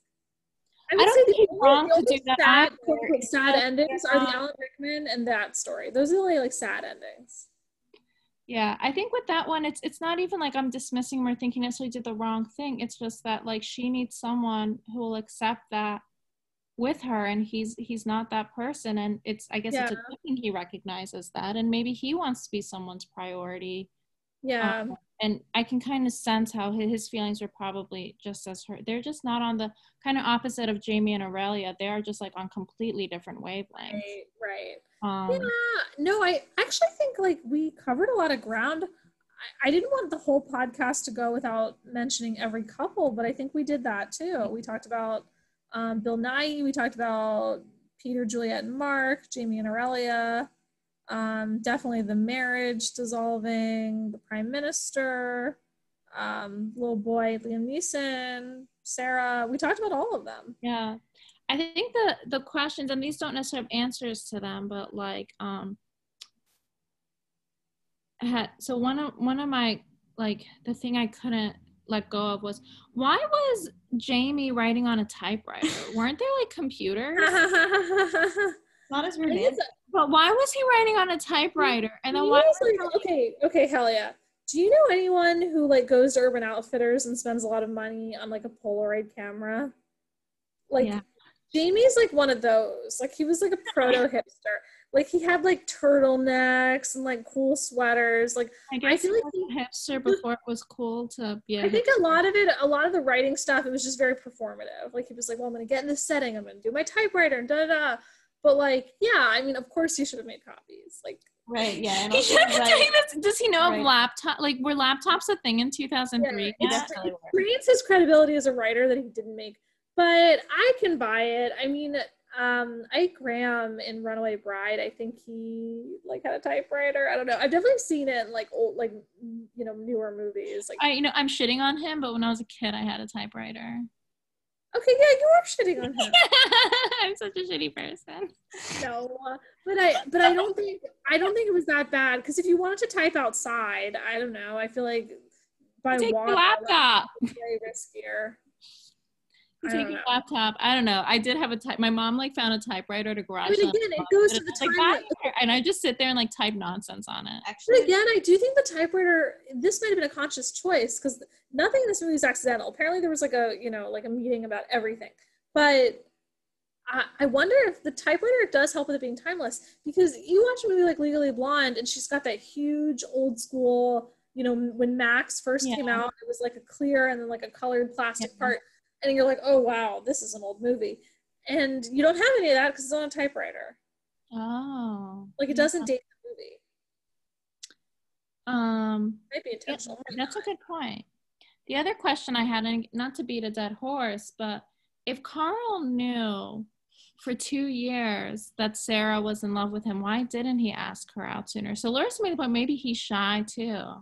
Uh, yeah, I think I think a couple things. I think he could be shy too. It was kind of shown like they're both shy, you know, when they said goodnight, and they're both kind of reticent. why did he wait until the Christmas party? Like, I'm, I think that that must have been at least their third Christmas party because she said she worked there for two, maybe, maybe I mean, like can, maybe it was their second Christmas party. I mean, I can think of you know like just logistics, like if he was dating someone else.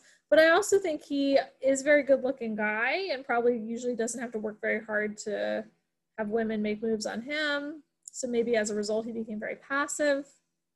I don't know. I was it was interesting that it was incumbent upon Sarah, and it was like everyone at the office was like, "Yeah, this is on you to make a move." Like that wasn't even a question. I don't know. I guess it goes back to how interested were they in each other if it took that long to happen.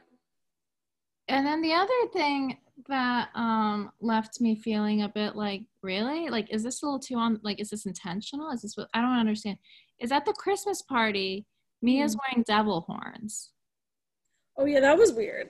and I was just like, and it felt like for a movie that says so much without saying anything explicitly, that seemed very like campy.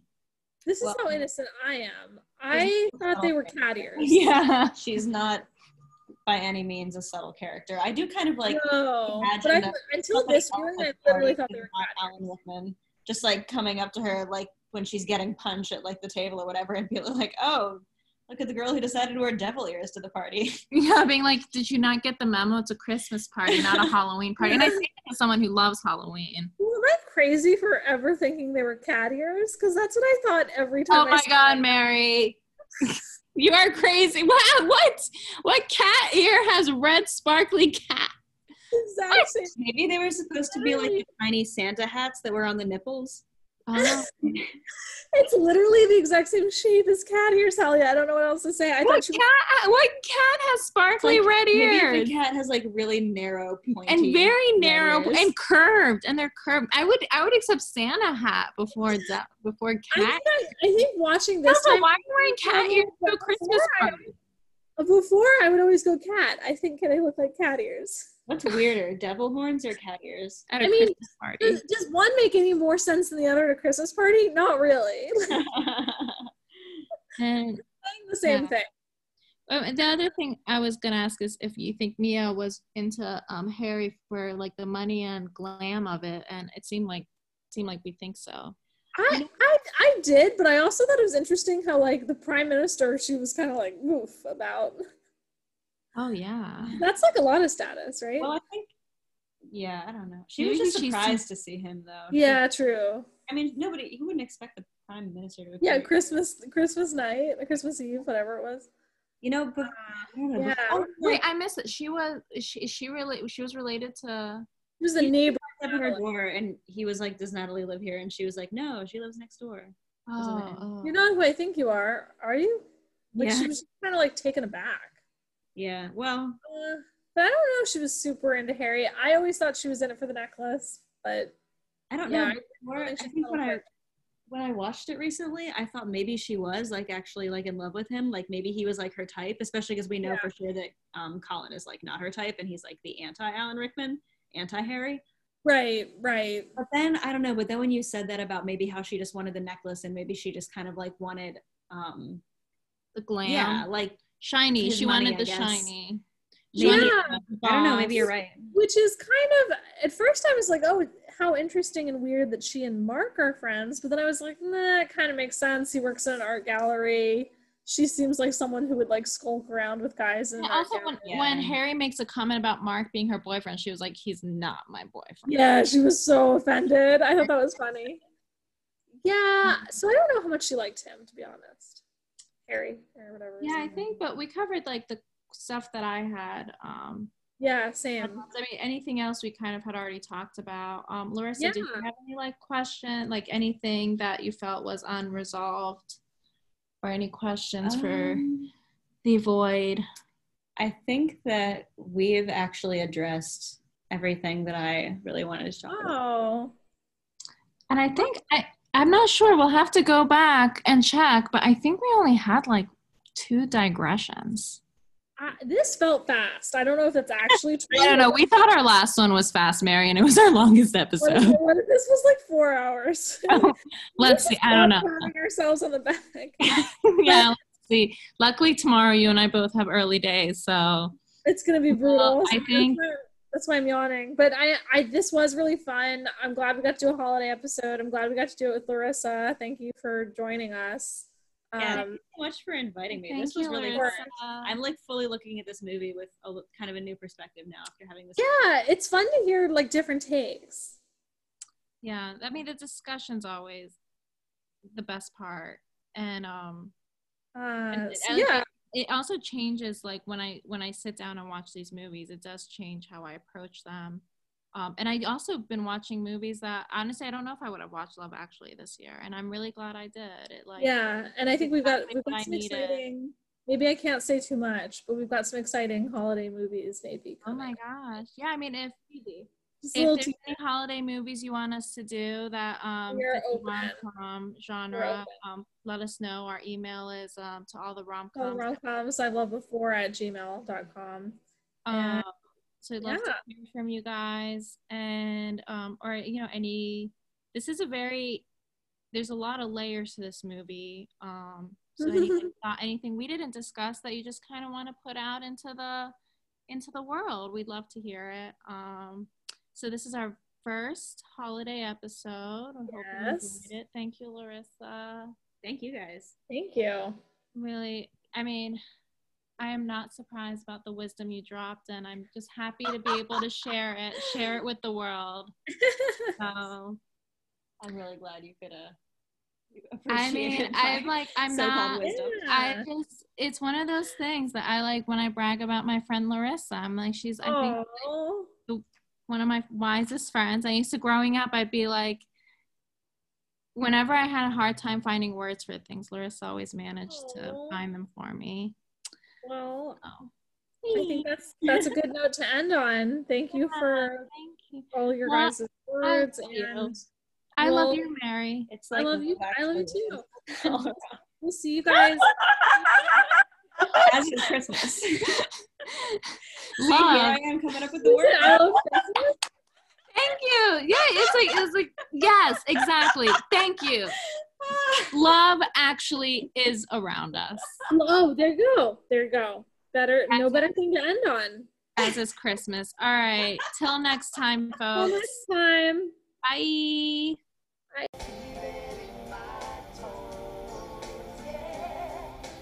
Christmas is all around me.